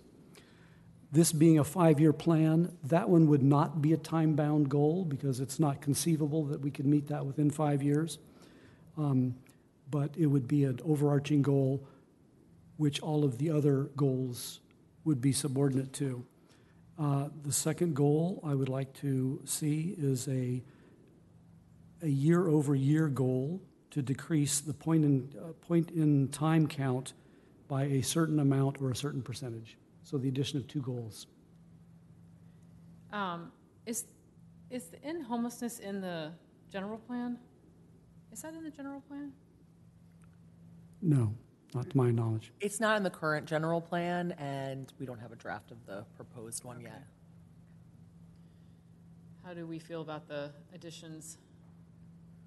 I'm I'm open-minded on them. Curious to hear what fellow commissioners uh, think. My um, my concern is is kind of over. I guess I have two concerns. One is is just kind of overloading with too many suggestions. The council could, you know, dilute each of them. I think. Um, you know, my my other concern, I, although I, I hear the, the the the intention around those those numbers, I think there are so many factors that go into you know the numbers and you know what what happens to the point in time count. To me, I'm I don't know. I'm, I tend to be a pragmatist of more of like what are the actual you know things that we're doing to either change policy or allocate resources versus kind of you know what are the the numbers we're shooting for that really are just you know impacted by those the actual things that we're doing. So. Um, yeah, but but curious maybe what fellow commissioners think. You know, is there is there interest in adding those those last two goals? Um, I, I have some thoughts. I, I, I tend to agree with you, Commissioner Zucker. I think um, a timetable for each action item is very specific to the homelessness plan, which is going in front of City Council. Um, I'm, I'm fine with stating homelessness as a, the overarching goal. Um, That's fine. Um, But I, I would, I, I do agree that I'm not sure about the year-end goals. You know, what does that apply to? Exactly what in the homelessness plan are we applying that to? What parts of it? I think that gets really complicated and can get kind of messy. Um, Further thought? Commissioner? Um, I'm more in support, I think, of the original goal, or the original recommendation by Commissioner Zucker um, in saying that we would like to establish goals, um, and I would entrust staff, after hearing this quite long deliberation on the topic, that uh, when you brought back forth to council, that you expressed what was shared here tonight um, around our specific uh, asks around goals. So I would be uh, personally comfortable with supporting the existing motion um, and entrusting staff to come back to council during that time with, you know, the, the more specific language around ending homelessness and, and more specific goals, personally. Okay. I, I think maybe after hearing from a couple of fellow commissioners, maybe I prefer to keep the, the motion as is, and then of course, you know, uh, Commissioner McCarty, you know, welcome to, to introduce a substitute motion. Before a second on um, Commissioner Zucker's um, motion, there should be a take, there should be action on the friendly amendment. To, Okay. to And, vote yes or and can my action, I guess, I guess I'm saying um, no on the friendly amendment, but, but yeah, of course, go ahead and make a substitute motion if you'd like to. So, Darren. Is everybody thoroughly confused at this point? Chair, are you ready to take a vote on the motion? On, no, uh, uh, on the amendment first. Okay, so we're taking a Well, vote on. the, the motion maker declined the friendly emotion Yes. amendment. Oh, okay, I didn't hear Yes. that. Yeah. Okay. Okay, So now we're back to your motion. I second that motion. great. Mr. Clerk, please call the roll. Okay. We have a motion and a second to adopt staff's recommendation to um, approve the plan with the city recommendation uh, to uh, include tenant protections by 2024, um, and with the addition of uh, foul weather, sh- for the foul weather shelter to activate under 45 degrees and over one inch of rain, um, and for the expert. Quarter Quarter inch. inch. And for the expiration of, du- of a doubling of shelter beds um, with ADA accessibility uh, for the winter warming shelter. Um, And then uh, for staff to come up with a timetable for when various action items will be completed and uh, returned to council. Uh, yes, and maybe two, two uh, slight wordsmiths. I would say adopt tenant protections rather than include tenant protections. Um, and uh, on the, the shelter beds, I think it was ADA accessible uh, to, the, to the greatest extent possible. So that would be exploration of doubling the shelter beds uh, to, the, to the greatest extent of ADA accessibility.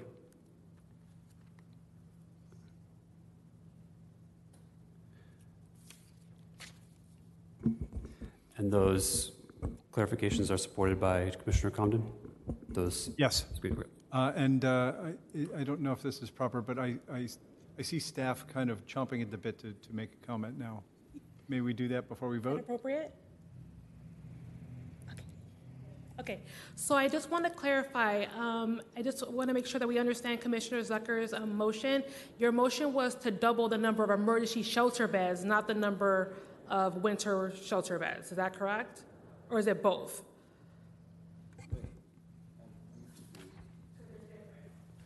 I'm actually not sure now what, what uh, the Social Services Task Force is I- recommending I to us. I believe Um, Ms. Alexander said winter shelter. Winter warming, winter warming shelter. Can I clarify? Okay. Um, hi, everyone. Rachel, as well. Confusing. Um, so I believe Miss Alexander was had two different points. There was the foul weather shelter, which is activated during times of inclement weather. She would like to double that occupancy. And then we also have our emergency shelter that is year round. She would like that one to be more ADA accessible. Um, also doubling those beds as well, but I think the priority there is the ADA accessibility was with those top bunks. So those are two separate shelters that we do oversee with the city. Great. So I'll, I'll clarify, I guess, that third bullet to be the, the, the year-round emergency shelter, not the winter warming. Correct? No? Oh, I'm seeing head shaking from the. so so maybe maybe it is the the winter warming. Then that I think that was what we were originally saying before I got confused. So okay, all right. Uh, so winter warming for both. Mr. Clerk, did you capture that? It's winter warming for both of those. in- For uh, both the doubling Correct. of the beds? Correct. Okay, so that's going to include the foul weather shelter. But I guess it begs the question, why are we only um, looking at the ADA for one of them? Yeah, I- I think my point was that all shelter beds should be somewhat accessible Right. to everyone all the time, um, was my general thought. And the clarifications going back and forth, I'm a little confused now, but um, I believe my intention is that ADA beds should be available to I mean, we're saying everywhere. to the, the most practica- Exactly. practicable, so perhaps it could be applied to both. Well, let me, let me just, having been over to the grand opening several years ago, there's a space limitation per room. That's why you go vertical, just like in building houses. You have bunk beds because you don't have enough floor space to add those additional beds on the ground. But that would apply regardless of the shelter. H- How about if we do this? Uh, add an, another bullet point. I hate to- so, so tenant protections is the first. The second is the the 45 degree and and quarter quarter inch. The third is doubling beds in the winter warming shelter, and then a, a, a fourth being maximize the ADA accessibility of of all city homeless shelter uh, capacity, right? Um, and then and then finally the adding the timetable uh, recommended by staff. Is that satisfy folks? Okay, I second that still. Okay. So we're taking away the ADA accessibility is going to be its own. Exactly. Okay. And, Is- and that one would would just be general, right? Applying to all all shelter. And just to be sure, is everyone clear on the motion? Okay. Commissioner Farley? Yes. Commissioner McCarty? No. Commissioner Abbey? Yes. Commissioner Zucker? Yes. Commissioner Comden? Yes. Vice Chair Busa? Yes. Chair Lagerquist? Yes. Six ayes. Motion carries. Thank you, Commission, for the long deliberation. That, that was a nice democratic process in, in works, so that's great. Okay, moving on to our next uh, formal item uh, is the 2025 to 2029 Capital Improvement Plan. Uh, Are there any members of the Planning Commission who have ex parte communications to report or need to recuse themselves, other than the long list I have in front of me? Um, you- but I guess mostly, uh, has there, have there been any ex parte communications? Okay, great. Um, so tonight, let's see, I believe Jeff Hereford is going to present for us. Take it away.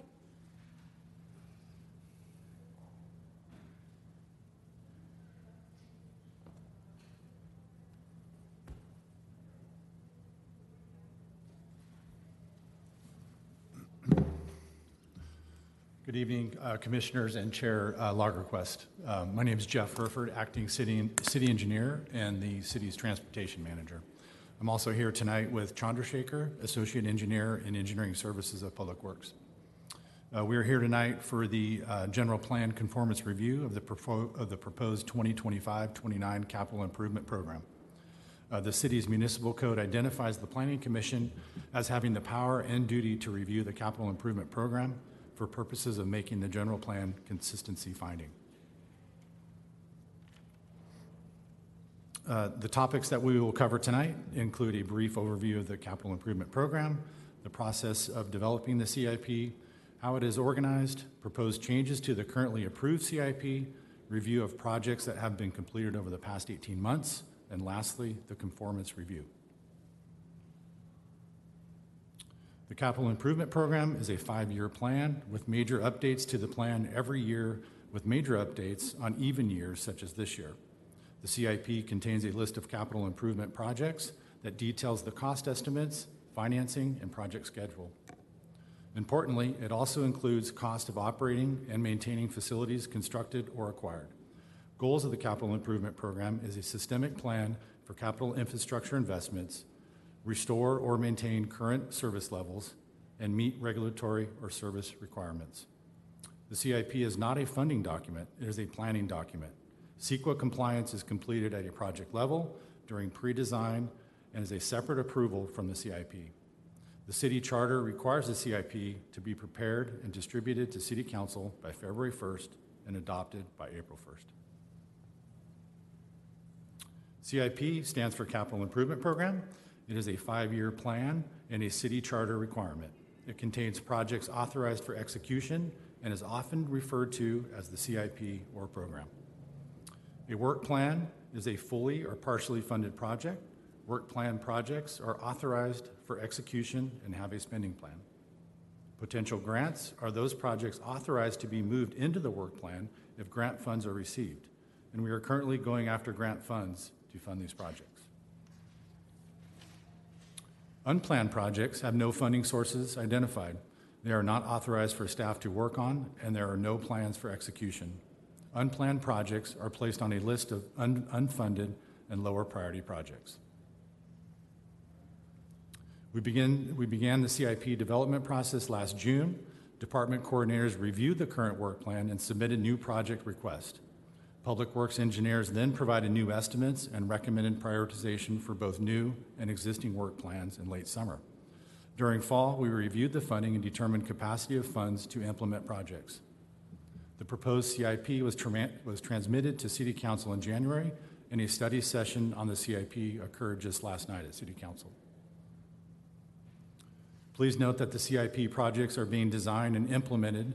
Estimates are updated throughout the process. Project costs may fluctuate due to uh, resizing of the project scope and or inflation. As mentioned earlier, the CIP is required to be adopted before May 1st each year. Projects in the adopted CIP will be incorporated into the fiscal year 2024-25 budget. Online versions of the CIP book will be published and distributed by July 1st. The CIP is organized into nine major program areas as shown on this slide to the left, and as mentioned earlier, contains information as shown on the right. This slide shows the changes that are being proposed in the new CIP. Four new paving projects are being added. These projects are work plan projects, so funding has been identified and engineers will begin working on them based on the schedule contained in the CIP. Among other items, there are 14 new potential grant funded projects being added. Lastly, 75 projects have been deleted, mostly due to the fact that they have been completed or will be completed by June 30th, 2024. Uh, these next few slides show projects that have been completed in the last 18 months. As you can see, these are the program areas that we I mentioned earlier. Um, one, just to call out here, is the community park uh, entrance that, we, that was constructed that also included extra parking. Uh, This section here is the streets and transportation, a little near and dear to my heart. Several great projects on here I can go on and on about. Uh, Montalvo Safe Routes to School was one I'll highlight here. Um, It was an APWA award-winning uh, project that, if you didn't know about that, um, that was really great. Um, And then a wastewater project here for just over $9 million. And then lastly, um, several uh, water projects were also completed in these last 18 months, as you can see. So with that, I'm going to go ahead and send, send it over to Chandra to um, do the remaining of the presentation. Thank you, Jeff. Uh, The California Fair Practices Commission is the entity that has determined uh, projects to be in conflict if they're within 500 to 1,000 feet of a commissioner's property, uh, owned property, or uh, with an interest. Working with the city attorney's office, uh, staff has identified the following conflicts, potential conflicts uh, for these projects. Uh, the first one is uh, project number 91164 Santa Paula Branch Line Rails with Trails project, and it's uh, Commissioners Busa and uh, Farley. 91139, the Cabrillo Village multi-use path would be Commissioner Farley two projects, 96922 and 96973, is the transfer station seaside land acquisition and the sewer line repair replacement on the west side, and that would be for Commissioner Zucker. Um, project number 95130 is for the Loma Vista storm drain repair two lane to Barlow Barranca, and that would be Commissioner Comden. Project 96971 sewer line replacement Pierpont Force Main would be Commissioner McCarthy. And the last project would be the remaining projects which uh, no, none of the commissioners are conflicted. Uh, as for, uh, for the conformance review, we are only talking about the work plan projects. And what staff has done is link the projects to goals, policies, and actions in the 2005 general plan, and also the 1989 comprehensive plan for projects which are in the local coastal zone only. Exhibit A for each of the resolutions kinds of shows you the linkage to the goals, policies, and uh, actions in the general plan and in the 1989 comprehensive plan this is a sample for the two projects, the transfer station east side land acquisition and the sewer line repair realignment west side. You'll see that it's uh, in our sustainable infrastructure, which is uh, a chapter in the general plan. It's wastewater treatment, which is the objective, and it's uh, policies 5A and 5B that are you know um, linked to these projects in the 2005 general plan. Since these two projects are also in the local coastal zone, the 1989 comprehensive plan resources element would be the uh, uh, goal, and it would come under coastal resources management and policies 15.10 and 15.11. So this is a sample for these two projects on how staff has uh, identified the conformance review. So staff is recommending that the planning commission adopt the resolutions uh, taking account of the conflicts of interest. Um, next steps would be March 26th would be the public hearing and adoption. The CIP must be adopted by April 1st, 2023, and July 1st would be the CIP book would be available. And I think that concludes our presentation, and staff is here for uh, questions. Thank you so much, both of you. I appreciate. I apologize for butchering your last name. um, so the way this is going to work is we're going to have some time to ask staff some questions, and then um, and then I'll open it up for public comment and go through that, and then I'll close that, and then we will deliberate any further on those items, and then we'll be uh, voting on the resolutions one by one, and you'll each have to step out.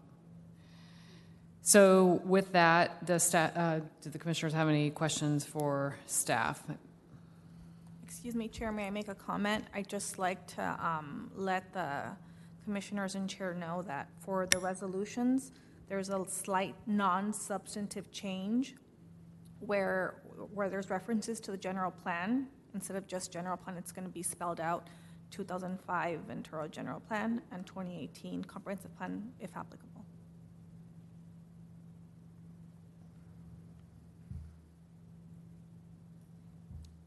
Go ahead, Commissioner Zucker. Um, I'm really excited to see two projects in here that I think will really advance, uh, you know, biking and outdoor recreation, and, and um, you know, particularly in, uh, um, you know, in some of our city's most most disadvantaged communities like Cabrillo Village, um, the both the Santa Paula branch line and the Cabrillo Village uh, path. I, just curious to learn learn a little bit more about those and and what you know um, what that'll look like, kind of when it's done, and. Uh, The Cabrillo uh, Village Bike Path, we've been working, designing for a year or two. Um, We're nearing completion of the design. It's going right behind, it's, going to start at the end of North Bank, where it terminates there, and then go to Saticoy. Just kind of go along the levee there, right behind Cabrillo Village. Um, The monies for construction will be available next fiscal year, and so we're working with Caltrans to get that allocation. So it's an exciting project. It's got some nice landscaping to it, some uh, some nice uh, uh, signage for the river, and so it's a really exciting project. Um, Santa Paula Branch Line, big project. Uh, There's money right now for design, uh, just over $6 million, and we also have uh, the construction money, $26 million, yeah, 20, shoot, $22 million. So it's about a $28 million project. Um, Beginning the design right now, we have a consultant team on board. Um, There's some challenges with some rail crossings. Um, It's a four-mile um, uh, new Class 1 bike path, multi-use trail. Um, We also, one mile of that goes by ag land, so we're working with the ag community on that. There's some work to be done with them. There's also uh, one bridge over Harmon Barranca, and then potentially another one over Brown Barranca towards Wells Road. So we're working through that. So great project. It's got, it does have the crossings at Johnson and Pettit and Saticoy, so we're working through some of the, the design details of that. Bristol is the challenging one there because it's on a skew. It's not 90 degrees like we engineers like to see. Um, So, but yeah, it's a, and it's got a lot of connectivity. Um, The Harmon Barranca Bike Path Trail connects to it, um, and there's uh, other trails that connect to it. It connects to the Metrolink station. Um, And then in the end, it'll, it'll terminate at the, uh, the Saticoy uh, Rail Depot, which is an old building that's still there. So the vision is, there's going to be a parking lot there. The vision is, you know, maybe there's a group or organization that come through and and renovate that building to really create a, a great trail system there. And then eventually, you know, VCTC is looking at extending that. Um, There's bits and pieces of that in Santa Paula and Fillmore already constructed. So the idea is for it to go all the way out to, um, you know, the county line there. So, thanks for asking. Yeah, really exciting, and yeah, hope we're able to, to VCTC is able to get that other other piece connected. Yeah, the great part is it was all 100% grant funded at this point. Amazing. Thank you. Commissioner Ivey? Thank you. Um, Let's see, let's see. Jeff, uh, Montalvo District Six Community Council had a presentation regarding the Santa Paula Branch Line uh, bike trail path, and it was a terrific presentation, and I'm glad to see that moving forward. Um, Let's see, going along with what Commissioner Zucker said, there were a number of recommendations, uh, projects here in the CIP having to do with active transportation plan. I'm really happy to see that as well. Uh, Knit this community together in terms of biking and so forth, to get around town. Um, I did notice there, are- included in that was a pedestrian bridge, uh, Camino Real Park, uh, crossing the 126, so the Thiel community can access to Camino Real. I noticed in the diagram that came in on the supplemental that uh, packet that uh, Chair Lagerquist requested, and by the way, I was very happy that she requested that. That was good additional information that we needed. Um, Could you bring that project up uh, on the screen? The, uh, I don't think we have a slide of that, do we? Oh, I don't have okay. a Slide of that, but I can talk to it if you'd like. I mean. Yeah, could, you- Um, it looked like it went, there, there was a path that went the bridge over the 126 into Camino Real Park, and I thought that was going to be the extent of it, but it looked like there was an additional path that took you down Yeah, we want to Street. we want to try, we want to continue through the west, through um, the park, through the dog park, basically, and then along the frontage of the um, Buenaventura Gardens, I think it is. There's a, there's an area between the off-ramp and the the apartments there that we think we can weave through, and then tie it into Main and Mills, basically. Okay, I was glad Um, to see that addition to the, to the project. Yeah, it's- it's, and we did, to your point previously, we moved five or six of the high-priority projects from our adopted active transportation plan that was adopted recently at council. So we moved some of those high-priority projects over to the CIP.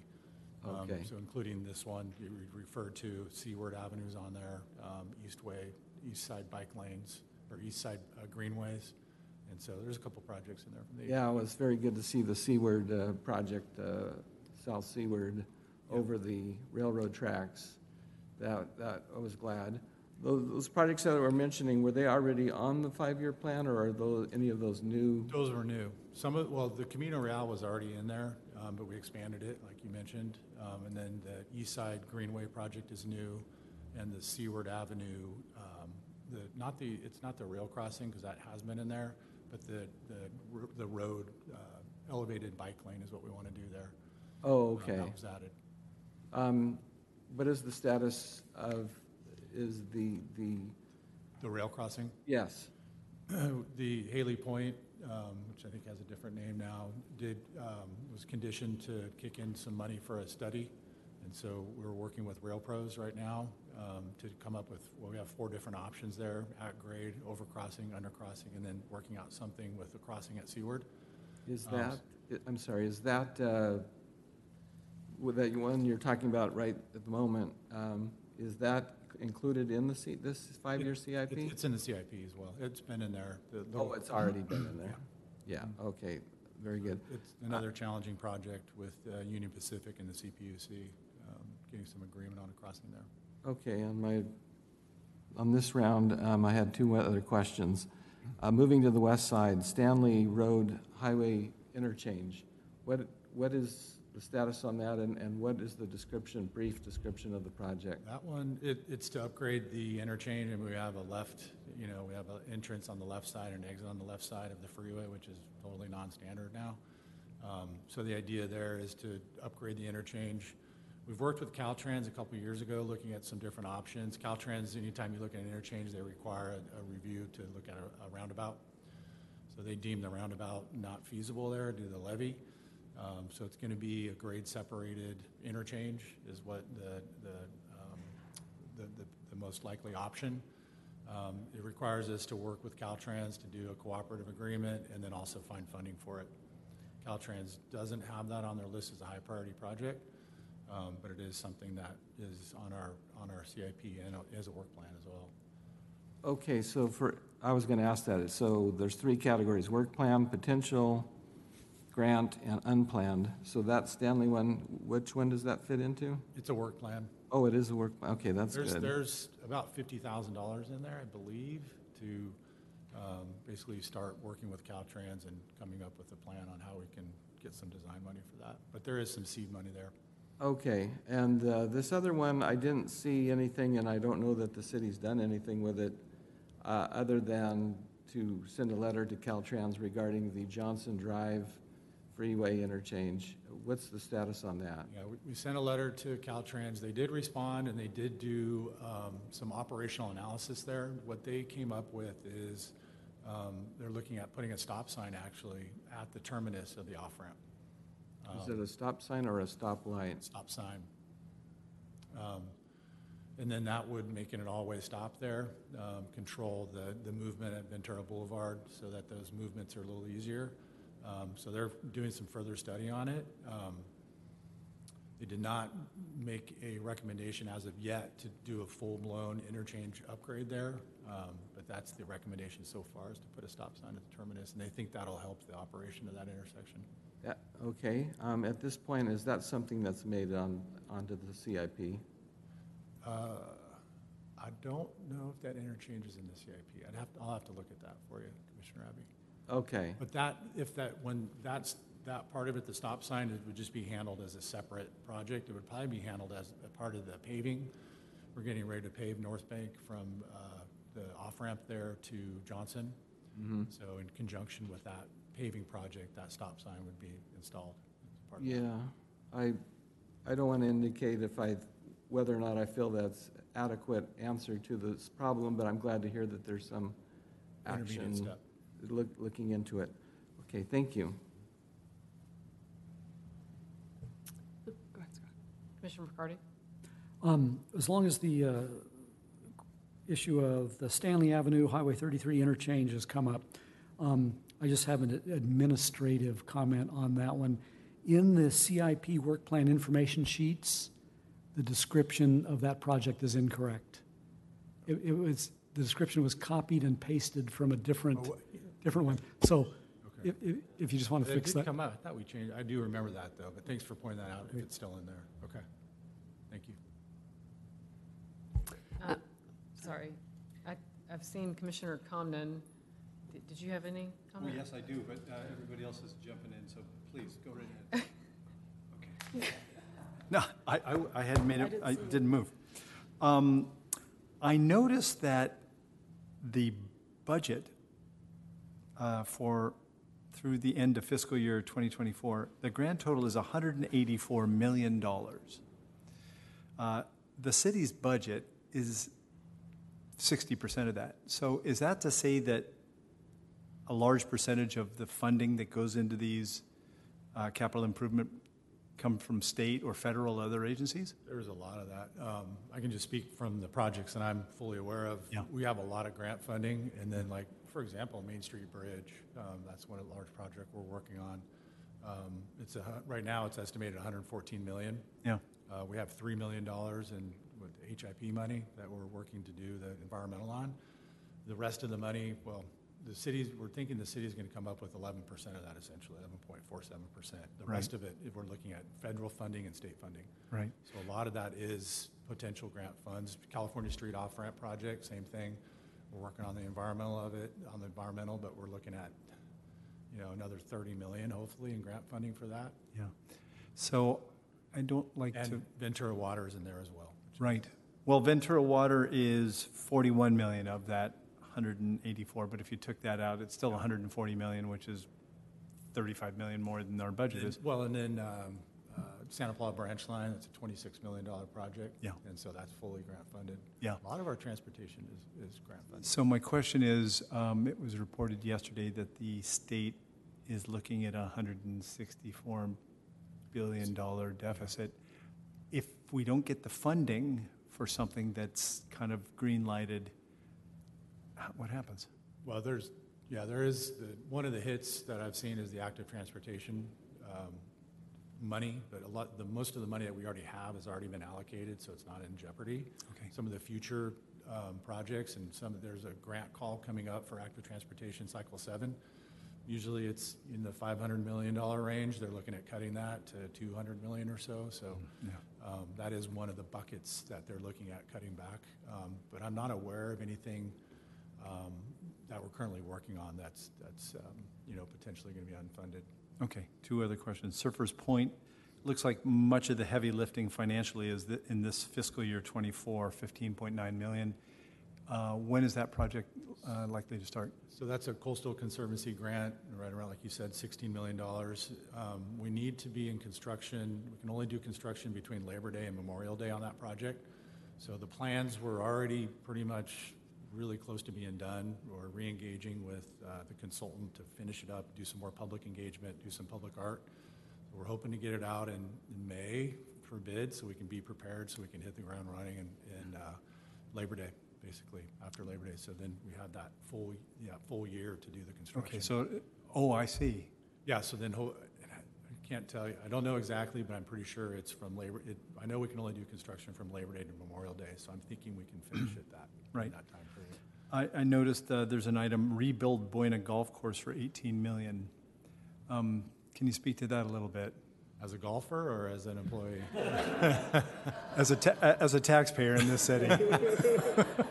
I do enjoy golfing. Um, I don't know what's, you know, I- I've heard a lot of different things going on there. I, I've heard anything from an executive course to a Topgolf to, and, but it's in a floodplain, so I don't, I don't know if that's true or not, so I'd have to get back to you on that. I don't know where that stands right now. I just Yeah, there's a lot of I- I mean, it seems to me there's some discussion about analyzing whether we need two golf courses, and I just see an $18 million line item, which I anticipate is the majority funded by the city. I- know they're looking, I know they're working with FEMA on some, some funding to, um, you know, help with the emergency funding to help reconstruct that. Um, But I, I can't speak to exactly what's, what's going on. Okay, all right, thanks. My turn. Um, uh, Thank you for the, the presentation and all the content. Um, Really uh, greatly appreciate th- this, the view that provides the breakdown of all the projects uh, into identifying not only the cost, the funding source, which is an important conversation and topic, but our job here tonight, ensuring insurance with the general plan conformancy. So thank you for identifying that and making it so um, digestible. Um, on the point of, as it relate, is our job, our role tonight, to make sure it's in conformance with the general plan. As we're updating the general plan, and this is a five-year plan stretching beyond the adoption of our, our new general plan, what would be the process or um, procedure in, to, to ensure that, would there be an update to ensure conformity with the updated general plan? If there's any um, issues with alignment between the two, we would adjust the CIP. Ultimately, as we're crafting the general plan, Jeff and his team have been very involved in that process and will continue to be, so they'll make sure that there are no issues. And again, if there are, it would likely be to the CIP, which would come back for review. And ultimately, we hope that the general plan, as we move forward, aligns with at least this version of whatever is adopted for the CIP, and then ultimately we'll in reality, do amendments as needed over time. Thank you for that um, answer. And uh, just calling out um, 91133, just in terms of repair and ADA improvements across the city, uh, this, this initiative is, is I, think, uh, paramount to our you know, accessible community, wellness living. Um, you know, and we talk about funding and sources just from a, a staff's perspective as you guys you work with council in, in terms of identifying that.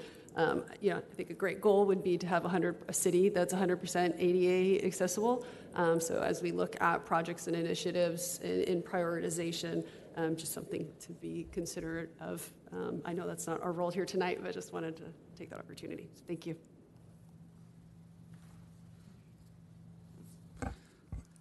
Uh, well, speaking of ADA accessibility, I'm, I'm excited to see the, the, the bathrooms at Arroyo Verde, um, ADA accessibility, since we have that award-winning ADA accessible park there, right? It's a, a playground. It's, it's great to have that. Um, my question was around the Olivas Park Drive levee.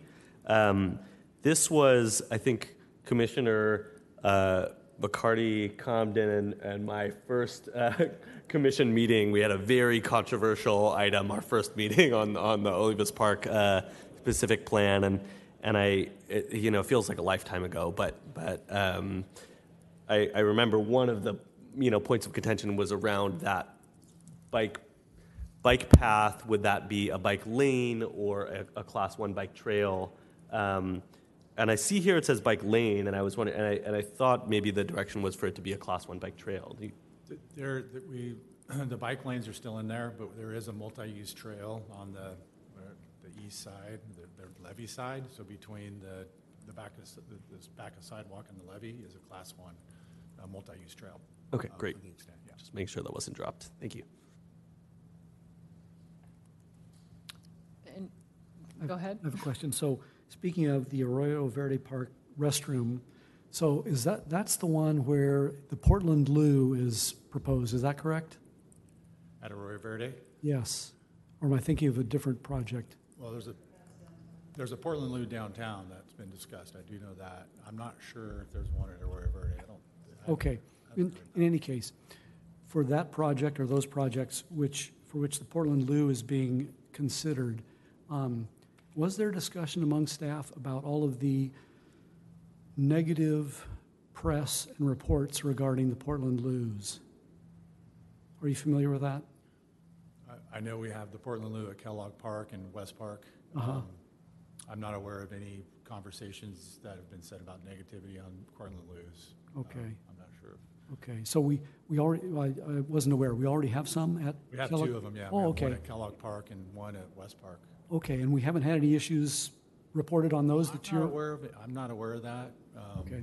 I- uh, But I'm not, it's my, not my area, but I, I usually do hear saying things and. Okay, I didn't realize we already had some installed. Okay, Well, then the other one's downtown by the parking structure, the little Yeah. mini park. Okay. Is where the proposed one, the Proposed one, okay. third one is supposed to go. okay, good, thank you. Commissioner Happy? Let's see, Jeff, um, let's see, Ventura Water Pure, so, uh, so there's that project, and there's a pipeline to, once the water is purified, it's pumped over to an insertion point. And uh, I don't know if I'm confusing that with the project that uh, Commissioner Zucker mentioned or not, but is the insertion point somewhere in the Olivas Park specific plan area to, in- to insert it into the groundwater? I don't know if that's the Fox Canyon It- groundwater It goes to basin? the corner, I, I believe it goes to the corner of Olivas and, and Harbor, at that vacant lot, by the golf course. That's where the plant starts. That's where the plant starts, and I believe that's where, I think that's where it's. But, but then there's a pipeline, once the water's purified, it's going to be injected into the groundwater. Which part of town is that going to, the injection going to take place? It's not going to be at the Lev- Levis Park specific plant, right? I don't think so. I, I'll have, to- I can get, I'll find more information for you. Oh, okay. All right, thank you. Any other questions or comments? No? I had just one quick one specific um, on the Loma Vista storm drain repair. I thought it was, is that, um, are they eventually going to replace the entire storm drain? Or why is it just a section? Is that just a funding issue? Like, I've, you know, I'm assuming that whole line was put in at the same time, so are we targeting the worst section or? You're probably correct. It's probably targeting an area that's been corroded and ready for replacement. Yeah. And so that's why they're choosing that section. Okay. And then my second comment is, I, I can't believe it, no one mentioned streets, especially based on the condition of the streets after the amount of rain we've had this year already. And I believe we had the exact same conversation last year. Um, but I, I was curious as how the streets are, um, identified and, and then prioritized when we're looking at repairing the streets. Through our five-year pavement maintenance program, um, the streets are, um, the P- the pavement condition index is analyzed. um, And then based on that, um, we create our, our CIP and put our list together. We also have our slurry seal program that are taking streets that the P- the pavement condition index isn't so low that, you know, we want to catch it when the pavement con- condition index is still well enough for us to seal that street up. Um, That's why a lot of times that you'll see streets that are in terrible conditions, and then we're slurring a street next to it that doesn't look as bad, but we're trying to catch that street, so before it gets that deteriorated, because the cost to repair the street with the full resurface is, uh, you know, tenfold. And so we want to repair those streets with slurry as, as best we can before they get to that point. What is the, do you, do you know off the top of your head what the city budget is for the, the slurry program alone, or? Um, It's about a assuming million a year, so we just got done doing um, a- a series of streets. We did Loma Vista, Telephone, um, and it's about a million dollars a year, and we're getting ready to put another one out as, we- right now as we speak. Okay. And I believe a lot of that is Measure O, yeah. What's And that? gas tax. Measure O and gas tax is what's Okay. used for that. All right, thank The you. big, uh, the next big one coming up is Telegraph. Uh, Well, we have three. We have um, Navigator in the, in the harbor. We've got North Bank, like I mentioned, um, and uh, God, there's one other one. Oh, Valentine. Oh, So that's getting ready to go out to bid. Um, And then we're working on a large one on Telegraph between Ashwood and Victoria. Yeah. Big project. Um, And so we're getting ready to um, go out to bid with that in the next couple months. It's going to follow the, the water line project that is coming Okay. through. Good to know. Uh, We've had 13 inches of rain in the month of February, which to my mind might be a record. I'm wondering if you could give us some uh, feedback on how our aging infrastructure held up during that and what we've learned? Uh, From my standpoint, we, we have, we've had a few issues, Foothill and, uh, and Harmon Barranca by Missionary Church. Um, If you guys have seen that, that's um, on the, on the uh, ocean side of that. We have, we've had some issues with the slope there that we're getting ready to, to improve and fix before the road does slide off. It's not going to slide off, but just break down further. Uh, We've also had some major issues on the bike path, the Harmon Barranca bike path behind Todd Ranch. So we've had about three or four areas along that um, where we're getting ready to, actually, we just got notice, so we're going to go ahead and get that fixed um, the next couple weeks, um, not before the next rainfall. Um, Other issues, we've had a lot of storm drain issues with the old aging infrastructure of the CMPs. Um, The corrugated metal pipes just giving way and not knowing until it actually happens. Um, And we have a lot of, I don't know what the mileage is, but there's a lot out there. Um, There's another little issue on, on, at Hillmont and Foothill that we're taking a look, at- look, taking a look at. It just looks like the road is settling right there on, the- in the westbound lane. Um, And then, of course, the promenade, the beach, the, the path right there continues, that's with the storm surge and everything, continues to deteriorate. And luckily, we have that Surfers Point phase two that'll take care of that. Yeah. Um, I forgot to ask about the $5 million project on the um, Ventura River Parkway. Um, What is the status of the construction of that, and what does $5 million get?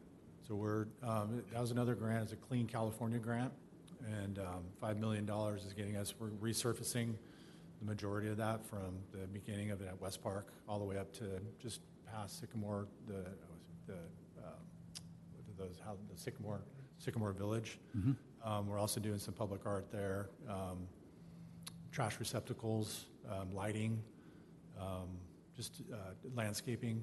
So there's quite a bit of amenities that'll go Good. along with that. Lighting would be good, yeah. And then we're also looking at repaving, starting there. We do have bike path maintenance money, um, gas tax money that we get, or not gas tax money, but from VCTC, um, to extend Slurry, hopefully to Foster Park, but we don't know if we can get that far.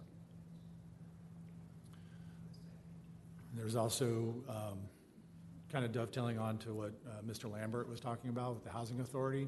They got the, they had a large grant to build housing, but along with that came another five million, I believe, with uh, active transportation improvements. So we've been working with the Housing Authority for the last couple years, and that project is about ready to go out to bid. There's going to be curb extensions, some new flashing beacons, um, bus stop amenities, um, new sidewalk. So it's a very large project that the Housing Authority has put together, um, and so we're excited about that as well. Uh, I wanted to follow up with uh, what Commissioner Comden was, it- does the city, I mean, are we collecting the data of all the infrastructure issues when we have these major weather events? And is that integrated in, into any sort of climate change plan, or how, how are we recording all of that? Um, We do collect, I mean, we have the pothole, we do collect pothole numbers, so we do have that. Um, As far as the, um, you know, there's some resiliency plans happening. But as far as collecting data, as far as uh, slope issues and stuff like that, we do, I mean, we have that on record, but um, not necessarily in a big database or anything like that. And then just to follow that, it, those types of issues get factored in when we're looking at our climate action resilience plan. And then further, we're also working on a, a beach sand management plan. I think the title is slightly different, but it's generally um, specific to a certain area of the beach and how we work with um, other entities to manage the sand and um, some managed retreat areas as well. So both of those play into how we deal with kind of climate change and our infrastructure issues. Our, our survey team is also uh, keeping track of sea level rise, so they do go out there and survey the coastline regularly. So that's the other way we're keeping Okay. track of it. Commissioner Abbey? Um, I had a couple of storm drain questions. Uh, let's see, back in uh, January 2016, there was a microburst. Uh, it was just a torrential amount of rain. I was working at the Ventura County Medical Center at the time, and a lot of flooding in the hospital. But my wife was at a dental appointment on Loma Vista, uh, not across from community CMH, and uh, she was ba- barely able to get into her car, but was able to drive off. The, you had mentioned uh, some storm drain work on Loma Vista. What portion of Loma Vista is that? That? to- So it's further, uh, further east than where you're referring to. Um, So it'd be out Barlow, Barranca, is that what you're thinking? Yeah. Okay, has, has, have there been any problems around the hospital on Loma Vista? Drainage-wise? Yes. In these last few storms? Yes. Don't recall. I mean, the big one is, that I've noticed is that Thompson and the Avenue is I was we've had going to, issues. okay, I I was, that was my last question, was regarding that. Um, Do they understand the cause of that? Is, it- was the uh, in- infrastructure inadequate, or was there something clogging something? What, what caused At- that? At Thompson and Ventura Avenue? Right. I don't know. That's something that we're looking into now because it didn't used to do that, that we're aware of. Yeah. Um, So I don't know if something was undersized when some developments were done there. So I, that's something that we're looking into. Okay, thank you. All right, thank you so much. We have peppered you with quite a few questions. I appreciate your patience and time. Um, With that, I would like to open it up for the public hearing. Um, Mr. Clerk, do we have any public speakers for this item? Thank you, Chair. We do have one public comment for this item. Uh, Trevor Gottsman, you now should be able to unmute yourself. Good evening, Commission, staff, community. Thank you. Um, Mr. Hereford, fantastic. It's always a pleasure. And once again, this is truly foundational stuff you're talking about. And I feel the more we, you know, I, I'm one who wants, who prefers to walk on footpaths barefoot and the hills right next door my house and the dog loves to go over there and dig the gophers and gopher snake are around right now. Um, but and you see you see immediately the destruction or the slope the slides at how things go and how things will eventually slip and the potholes that happen in the hillsides and the, the and you can feel them as you're walking over them which ones are going to go next so, but the reason I wanted to speak was not about that, uh, and that's just, you know, I commend you all. But the unfunded projects, that came to my mind when you came up and said, well, you know, this is a five year, you're going through every five years, and you seem to just glance over um, that those things don't get looked at for another five years, whatever projects they happen to be. And I, I'm asking how better can we get public involvement in those things? Because sometimes you know when projects they see things aren't going to happen but they feel they need to there's you know, people do the GoFundMe and things like that. But what I'm you know that once they get motivated and to me this is what I'm hoping we can continue doing is keep building this community and making it more resilient and adapting to whatever it is and offering whatever service we've got to offer in support of all of that. So, um, so to me, these unfunded projects, um, having them just lie, going fallow, or disappear, you know, and all the projects, how, how can we better help and support the funding of things? And I know the majority being, as you say, federal and uh, state funding, but that's the end game essentially it starts with us as community and how and what do we want and how can we pool our resources and then you know pull those strings and help pull those strings for you.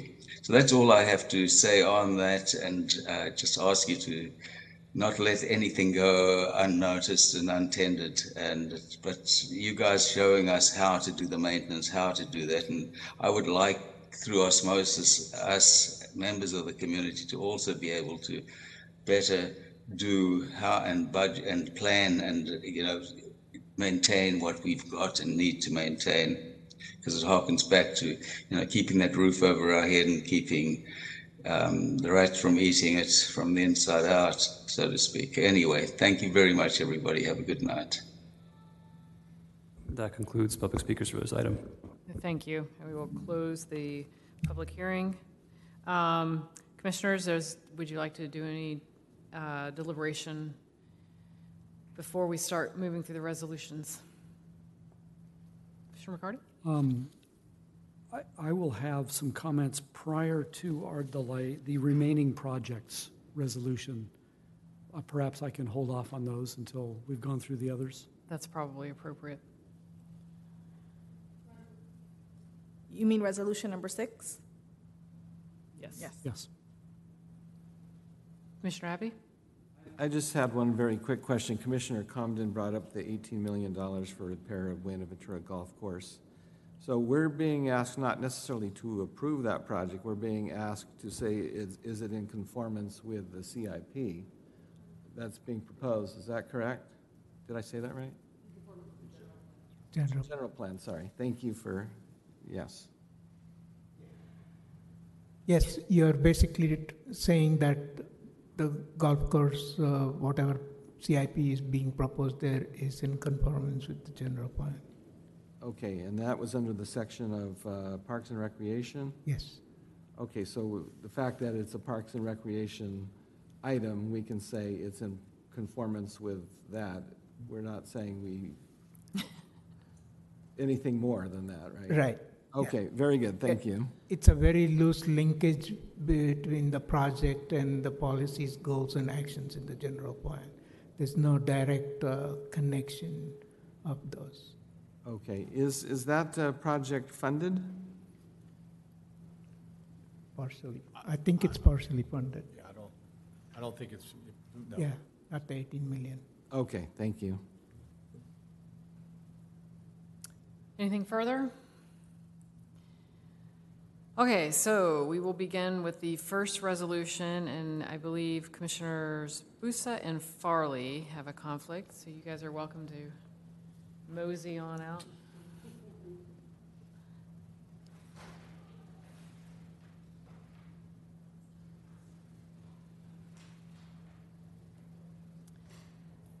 Commissioners, do you have any deliberation on resolution number one? Or would anyone like to propose a motion? Um, What is, the what is the project? I didn't see the project number on the Oh. agenda, but what project are we It, talking it's about? the Santa Paula Branch Line Rails with Trails project. Oh, I would move approval of that. I'll second. Great. Um, Mr. Clerk, can we take the roll? Okay, for approval of the first uh, resolution, Correct. Commissioner Farley abstains. Commissioner McCarty? Yes. Commissioner Abbey? Yes? Commissioner Zucker? Yes.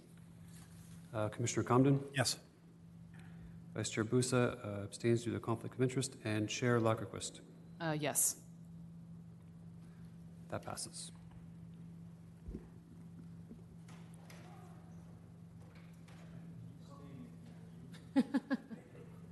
One in, one out. Right. All right, we'll move on to resolution number two. Could you identify what that resolution is, please? Uh, Project number 91139, it's the Cabrillo Village multi-use path. I'll motion to approve. I will second that. Mr. Clerk, can we take roll on this resolution? Mo- Motion and a second on the second resolution. Uh, Commissioner Farley uh, abstains due to a conflict of interest. Commissioner McCarty? Yes. Commissioner Abbey? Yes? Commissioner Zucker? Yes. Commissioner Comden? Yes. Vice Chair Busa? Yes. Chair Lagerquist. Yes. The motion passes. Okay, Commissioner Zucker, it is your turn.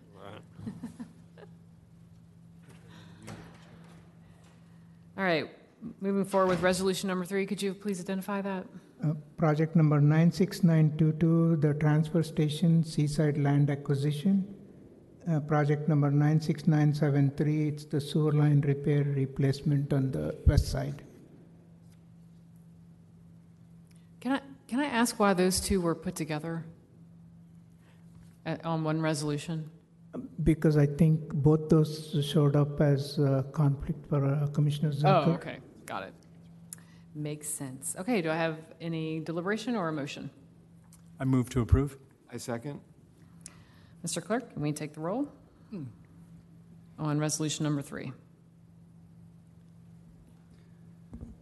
Commissioner Farley? Yes? Commissioner McCarty? Yes. Commissioner Abbey? Yes? Uh, Commissioner Zucker abstains due to conflict of interest. Commissioner Comden? Yes. Vice Chair Busa? Yes. Chair Lagerquist. Yes. Motion passes.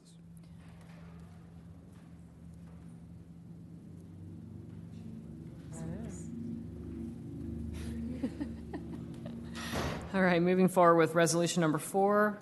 Go ahead, if you could identify that. Project number 95130, Loma Vista Storm Drain Repair, two lane to Barlow Barranca. Great, thank you. Any questions or motion? Move to approve. I'll second. Oh, great. Mr. Clerk, can we take the roll on that? It's to approve. Chair, could I have clarification on the second for that motion?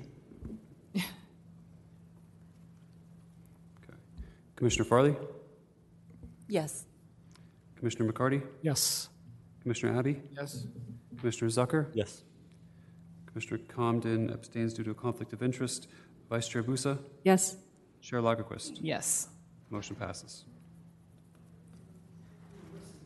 Yeah, I was like, you're not supposed to be able to listen. Okay, moving on with resolution number five. Project number 96971, sewer line replacement, Pierpont uh, Force Main. Is there any question or deliberation on this resolution and/or a motion? I move to approve. A second? All right, Mr. Clerk, can we take the roll on les- resolution number five? We have a motion and a second. Commissioner Farley? Yes. Commissioner McCarty is abstains due to conflict of interest. Uh, Commissioner Abbey? Yes.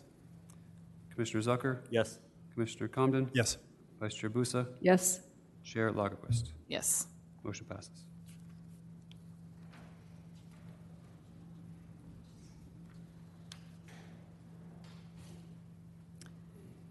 Do we not have a conflict on the last one? I thought there was one. No, none. No? Okay, great. All right, moving on with resolution number six. It's all the remaining projects other than those uh, previously voted on. I believe Commissioner McCarty had some comments on this one. Yeah, so, um, two of the projects, 91103, 91163, they're both street resurfacing. One of them is Victoria Avenue, Olivas to Valentine. The other one is Victoria Avenue, Ralston to Valentine. So it's essentially resurfacing from, on Victoria, from Ralston to Olivas. Um, It's split up into two different projects. Um, I have a couple of issues.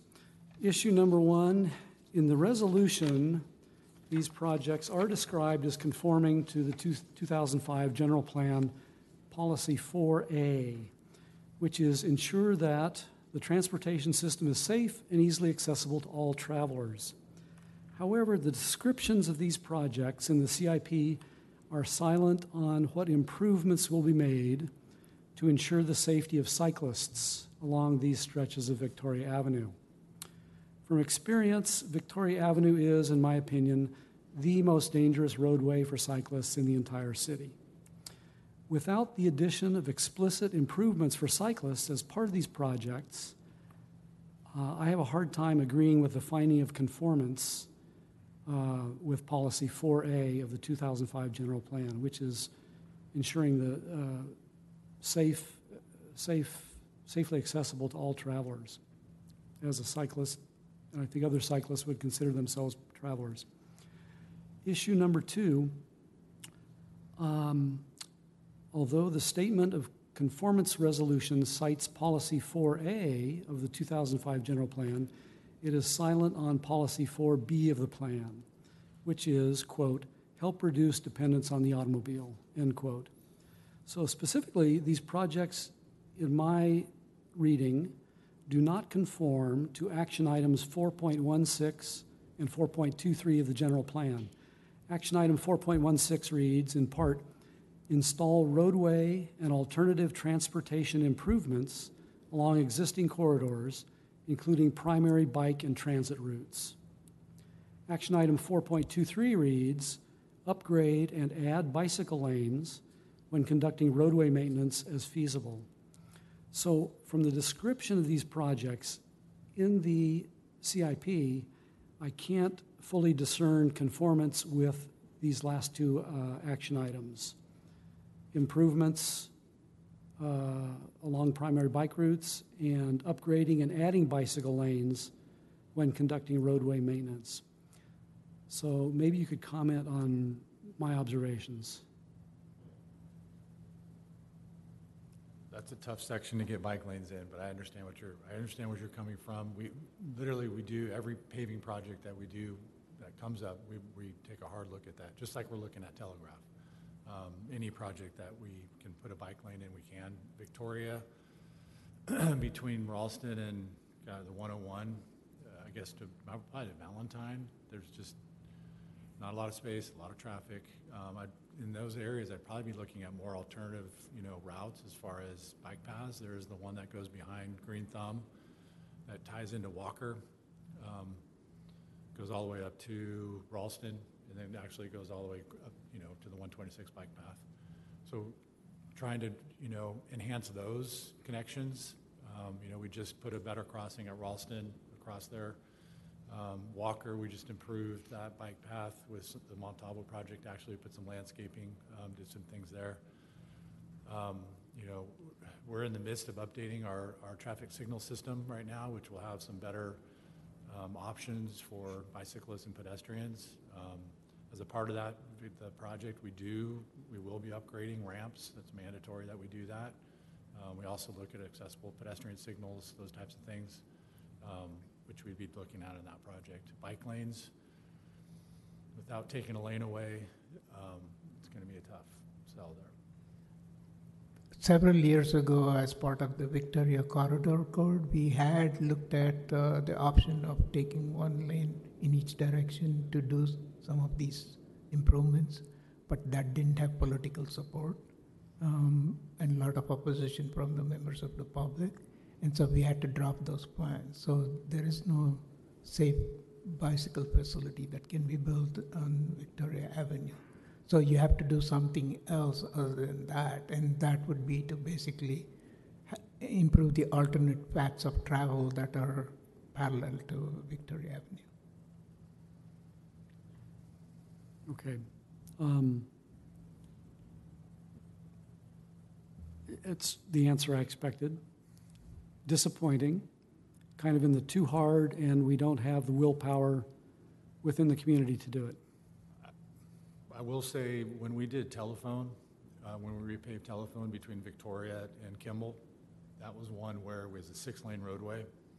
And we took that opportunity because I looked, we looked at the traffic volumes, we did some analysis there, and it could, it, it was fine with four lanes. We moved forward with that where it was appropriate and feasible.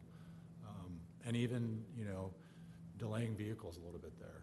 Um, Victoria's a different animal. It's, Right, you know, yeah. when we did the ATP, Active Transportation Plan, um, our focus group, Victoria was one of the streets that was